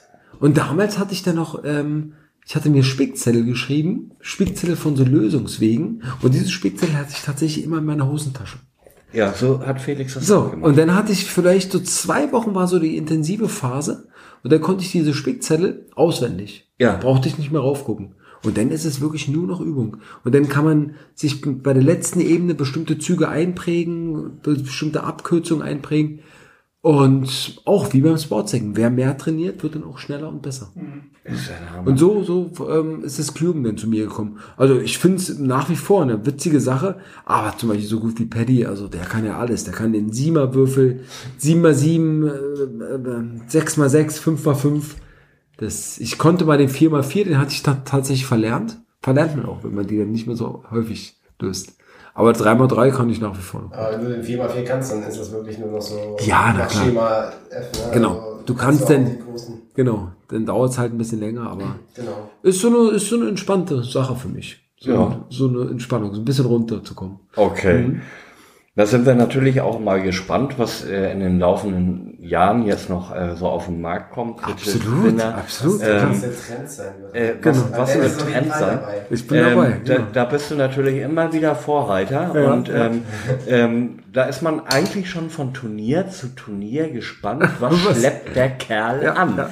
Ähm, Na, ich freue mich tatsächlich aufs nächste Turnier, weil das ist ja der Fidget Spinner. Ähm, also ich war mit dem Fidget Spinner jetzt noch nie auf einem Sportstacking-Turnier und weiß auch von vielen, auch teilweise von irgendwelchen Nachrichten über WhatsApp, da haben viele Stacker auch nachgefragt, welche Fidget Spinner ich denn benutze und ähm, wie man so die Tricks am leichtesten lernt. Und ich denke mal, da haben, werden viele Fragen stellen und da bin ich natürlich immer offen und freue ich mich schon. Ja. gut, auf den nächsten das würde Turnier. ich sagen, das lassen wir dann auch im Turnier und nicht im Podcast. Das auf jeden Ja, Das Fall. können wir ja im nächsten Podcast dann Revue passieren lassen. Genau, genau. Ich habe hab aber trotzdem noch ähm, ja, einen kleinen Ausflug mit dir vor. Schieß los. Und zwar los. ähm, hast du ja schon erzählt, dass du mit deinen, dein, mit deinen Geschicklichkeitssportarten Ja. und so weiter bei Wetten das schon warst und äh, auch schon bei Galileo und Mhm. so weiter. Ich weiß noch, dass du jetzt zum Beispiel auch schon in einem Musikvideo dabei warst. Ja. Und ähm, wo warst du noch dabei? Bei Nickelodeon. Ja, stimmt, bei Nick warst du jetzt zum Ja. Beispiel, das habe ich mir aufgeschrieben. Ach so, genau, in, der, ähm, in einer ähm, Werbung vor Circus Halligalli zum Beispiel. Ja. Da kannst du ja das mal so ein bisschen erzählen, was du alles schon gemacht hast und, und was das alles war. Ähm, Zirkus Halligalli, was war das? Das war so eine Art, Das- das waren so Das Dice-Stacking-Tricks waren Dice-Sticking-Tricks mit Eiswürfeln, glaube ich. mit Eiswürfeln, genau. Da war ich dann der Bartender und das war für irgendeine, für, Bean, für, ich, für Gin Bean, genau. Ich Ja. trinke selber nicht und das war, das war die Kuriosität. Ich, ich als Nicht-Trinker. Aber das war so cool, weil ich habe, das war, das war noch zu der Zeit, wo Circus Halligalli gerade ähm, gerade groß geworden ist. Und plötzlich sieht man diesen Dennis Schleusner, den man schon seit Jahren kennt, in der Werbung davor. Das war witzig. Das war ein 15 Sekunden Ding oder noch weniger. Oder man hat, man hat nämlich nur die Hände gesehen, aber ich wusste, dass es Dennis ist. Genau, genau. Und, und es war im Endeffekt so äh, Stacken mit, mit, mit Eiswürfeln und die dann so elegant, zack, in den Jim Beam rein, rein äh, tänzeln lassen. Ja, das war ich und dann damals noch mit Stefan Raab, war ich auch, TV Total. Stimmt. Das war auch eine witzige Anekdote. Da haben die mich eingeladen zum Thema Die-Stacking, weil das damals so ein großer Hype war. Und super Sendung mit dem, mit dem Raab. Der ist immer so sehr quirlig und da muss man natürlich immer ein bisschen gegenhalten. Und, und da hatte ich dann im Backstage bei Stefan Raab natürlich ein bisschen mit Jojo gespielt. Das fand die so cool. Da haben wir gesagt, Mann, im Endeffekt können wir dich auch mit dem Jojo einladen. Und ich glaube, drei, vier Monate später, zack, nochmal eingeladen. Als Jojo-Star. Ja. Und dann natürlich auch die ganzen regionalen Fernsehanstalten. Einmal war eine witzige ähm, Show in Berlin. Das war Sat 1 Frühstücksfernsehen. Und das war so, ich weiß nicht mehr den Namen von dem Moderator. Sascha noch was hieß der. Und der war so ein bisschen frech, ja. Und der Ich sagte, ein Gesicht vor Augen, aber ich ja, ja, und der sagte, das war auch alles live. Und, und dann hatten wir, dann war irgendwie, ja, die, ähm, das nächste ist so ein, so ein, wir geben so einen Vorgeschmack auf das, was jetzt nach der Werbung kommt. Und da stapel ich so mit den Bechern, so ein bisschen, weil ich halt ein paar Tricks machen sollte. Und da kam er mir irgendwie voll ins Bild, ähm, wirft die Würfel und, und jetzt in drei Sekunden geht's weiter mit, ähm, wie heißt er nochmal, ähm, na hier Horst, Horst. Und hat mich irgendwie Horst genannt, ja. Und ich so, äh, Moment mal, das geht ja nicht. Also so ein bisschen frech, ne? Ja. Und dann kam aber die Werbung und nach der Werbung habe ich es ihm heimgezahlt. Irgendwie war, ich weiß es nicht mehr so genau. Und ähm, nee, beim bei der bei der ähm, bei dem letzten Take dann irgendwie Tschüss und ich so ja und Tschüss hier nochmal und ähm, schöne Grüße von dem Moderator, äh, wie heißt er nochmal, Alexander, äh, Horst, also. Und dann hatte ich mich dann vor dem äh, Moderator gestellt und das fand, fand viele, viele, viele cool, weil dieser Moderator hat, hat halt nicht gewürdigt, was ich so kann und hat mich, wollte mich dumm darstellen lassen, aber nicht mit einem Dennis Schleusner. Ich habe es ihm gezeigt. Ne? Ja, Dann ist wurdest richtig du so. nicht mehr dann eingeladen. Nee, nee, das nee, war, finde ich gut. Äh, ja, und, Man muss sich äh, auch nicht alles gefallen. Deswegen, man kann deswegen. das dann auch mit einem, Deswegen. einem Gentleman lächeln, wie du das auch immer so schön Genau, kannst. Ne? genau sowas, genau sowas. Dann wunderbar heimzahlen und das, das Ja. muss man dann auch mal machen. Dann war ich noch, war eine NDR Talkshow. Da hatten die mich mittlerweile auch zweimal eingeladen jetzt. Und das war immer sehr gentlemanlike. stimmt, das einmal weiß ich. Hm? Das war immer sehr, sehr schön. Und da dann auch ein bisschen erzählt. Und da war natürlich, ähm, die, der, das Highlight ist, klar, die Sachen, die ich mache als Hobby und dann natürlich, dass ich aus dem Hobby einen Beruf gemacht habe. So. Und das, das Highlight ist dann natürlich vom Jojo, äh, also das, das, das Hobby als äh, Jojo als Hobby zu haben, hin zum Beruf. Ne? Und, und das ist dann natürlich für die Fernsehzuschauer natürlich interessant, dass man sowas erreichen kann, dass man ähm, das machen kann und deswegen laden die mich auch da gerne ein. Und das ist eine sehr, sehr schöne, seriöse Talkshow, muss ich wirklich sagen. Spaß gemacht. Hm. Genau, und das Musikvideo, was hat das damit auf sich? Das war ähm, von Culture Candela, meinst du das, ne? Genau, genau. Das ist mein ähm, von meiner Ex-Frau, der Bruder, spielt in der Band Culture Candela. Das fand ich so, also ich wusste, dass er ähm, Genau. im Musikvideo aufgetreten ist, aber ich habe jetzt äh, Sommer im Kiez. Sommer im Kiez, genau. Aber schon ein paar Jahre her und dann so ein paar Jojo-Shows da gemacht. Genau, aber ich wusste bis äh, vor ein paar Tagen nicht, dass er mit, oder dass, dass äh, Hm. die Mutter von Pablo mit einem Bandmitglied verwandt ist. Genau, genau. Und da sind wir, Und so, und so da kam ist es irgendwie. Kinnlade runtergeflogen, als ich das gehört habe. Und die hatten uns eingeladen und ja, dann kannst du dich ein paar Tricks machen und dann war das so ein ganz hippes Video. Und ja, vor allem sind dann immer nur ein paar Sekunden, die dann reingeschnitten werden. Aber auf jeden Fall auch eine sehr coole Erfahrung. Ja. Also schon richtig viel rumgekommen. Ja. ja. Und sehr viel in der medialen Welt. Absolut, absolut.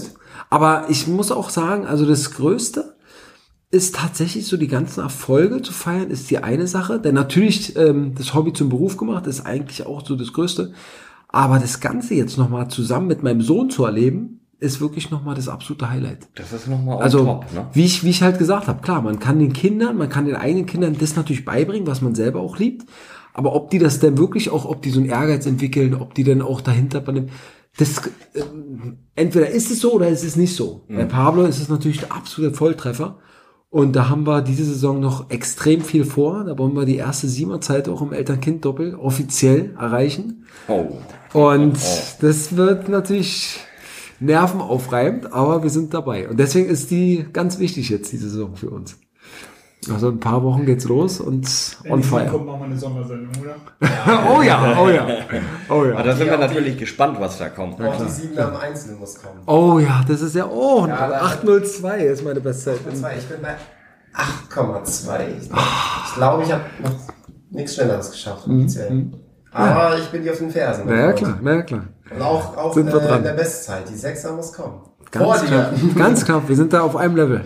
Fertig. Ja. Genau. Sehr gut. Sind noch irgendwelche Fragen? Also ich bin wunschlos glücklich. Also ich habe, ich kriege meinen Mund ja gar nicht mehr zu. ähm, das ist echt, echt der Hammer. Äh, ich freue mich natürlich, dass du hier heute da bei uns dabei gewesen Absolut. bist, Dennis. Also- Und ähm, immer wieder gerne. Und äh, ich freue mich natürlich auch ähm, oder bin ganz gespannt darauf Mhm. auf das Feedback, was von euch dann nachher am anderen Ende kommen wird. Und ähm, ja, da bin ich natürlich mega gespannt. Fragen sind keine mehr. Es ist alles ähm, Super. beantwortet und ich bin super begeistert und ähm, ich denke mal, ich spreche auch für dich, Christian, du äh, bist auch völlig sprachlos. Ne? Ich bin geplättet. ja, siehst du, geplättet, so haben wir das. Und ähm, ja, weiß ich nicht, Schlusswort hat dann wie immer Patty. Ja, Ich, ich, ich wollte auch nochmal Danke sagen. Also war super Runde und eigentlich genauso habe ich es mir vorgestellt. Und toll, dass ich dabei sein durfte. Hat mega Spaß gemacht. Auf die nächsten 200 Serien. ich höre mir jeder an, egal ob zwei Stunden oder drei Stunden. Also ihr wisst, was da auf euch Das auf zukommt. jeden Fall. Ne? Genau, genau. ich, ich freue mich auch, dass du dabei warst. Du bist Super. ein sehr angenehmer Podcast. äh, Dito, Dito. Ja, hat, ne? Ja, du hast sehr schön mitgesprochen. Es gab hier keine, keine ruhige Minute, wie immer halt. Und es war sehr cool, mal äh, Sachen zu erfahren, die ich bisher noch nicht wusste. Ich wusste zwar vieles, aber auch vieles noch nicht. Und es war Top, ganz interessant, das top. mal zu hören. Und ähm, ich bin genauso erstaunt, dass wir schon wieder die zwei Stunden erreicht haben. Ich, ich hatte mit einer Stunde gerechnet. Ich hatte eine halbe Stunde im Hinterkopf. Das tut mir leid. Nee, das ist, ähm, das hat sich ganz schnell bei mir ähm, erledigt, diese halbe Stunde. Ich habe gedacht, nee, das wird wohl den Bisschen Rahmen heute länger, noch so ein bisschen sprechen, so ein äh, bisschen sprengen. Da Ne? freut sich meine Mutter, die beschwert sich über die zwei Stunden. Die hat noch nicht mal den ersten Zettel angehört. Jetzt muss sie sich mit dem zweiten Euro schlagen. Na gut, ähm, dann bedanken wir uns fürs Zuhören. Wir freuen uns über jegliches Feedback. Ähm, und falls ihr irgendwie noch Fragen an uns habt oder Fragen an den Dennis, dann schreibt sie in die Kommentare. Auf jeden Fall. Und dann hören wir uns beim nächsten Mal. Bis dann. Bis dann. Dann ciao. Ciao.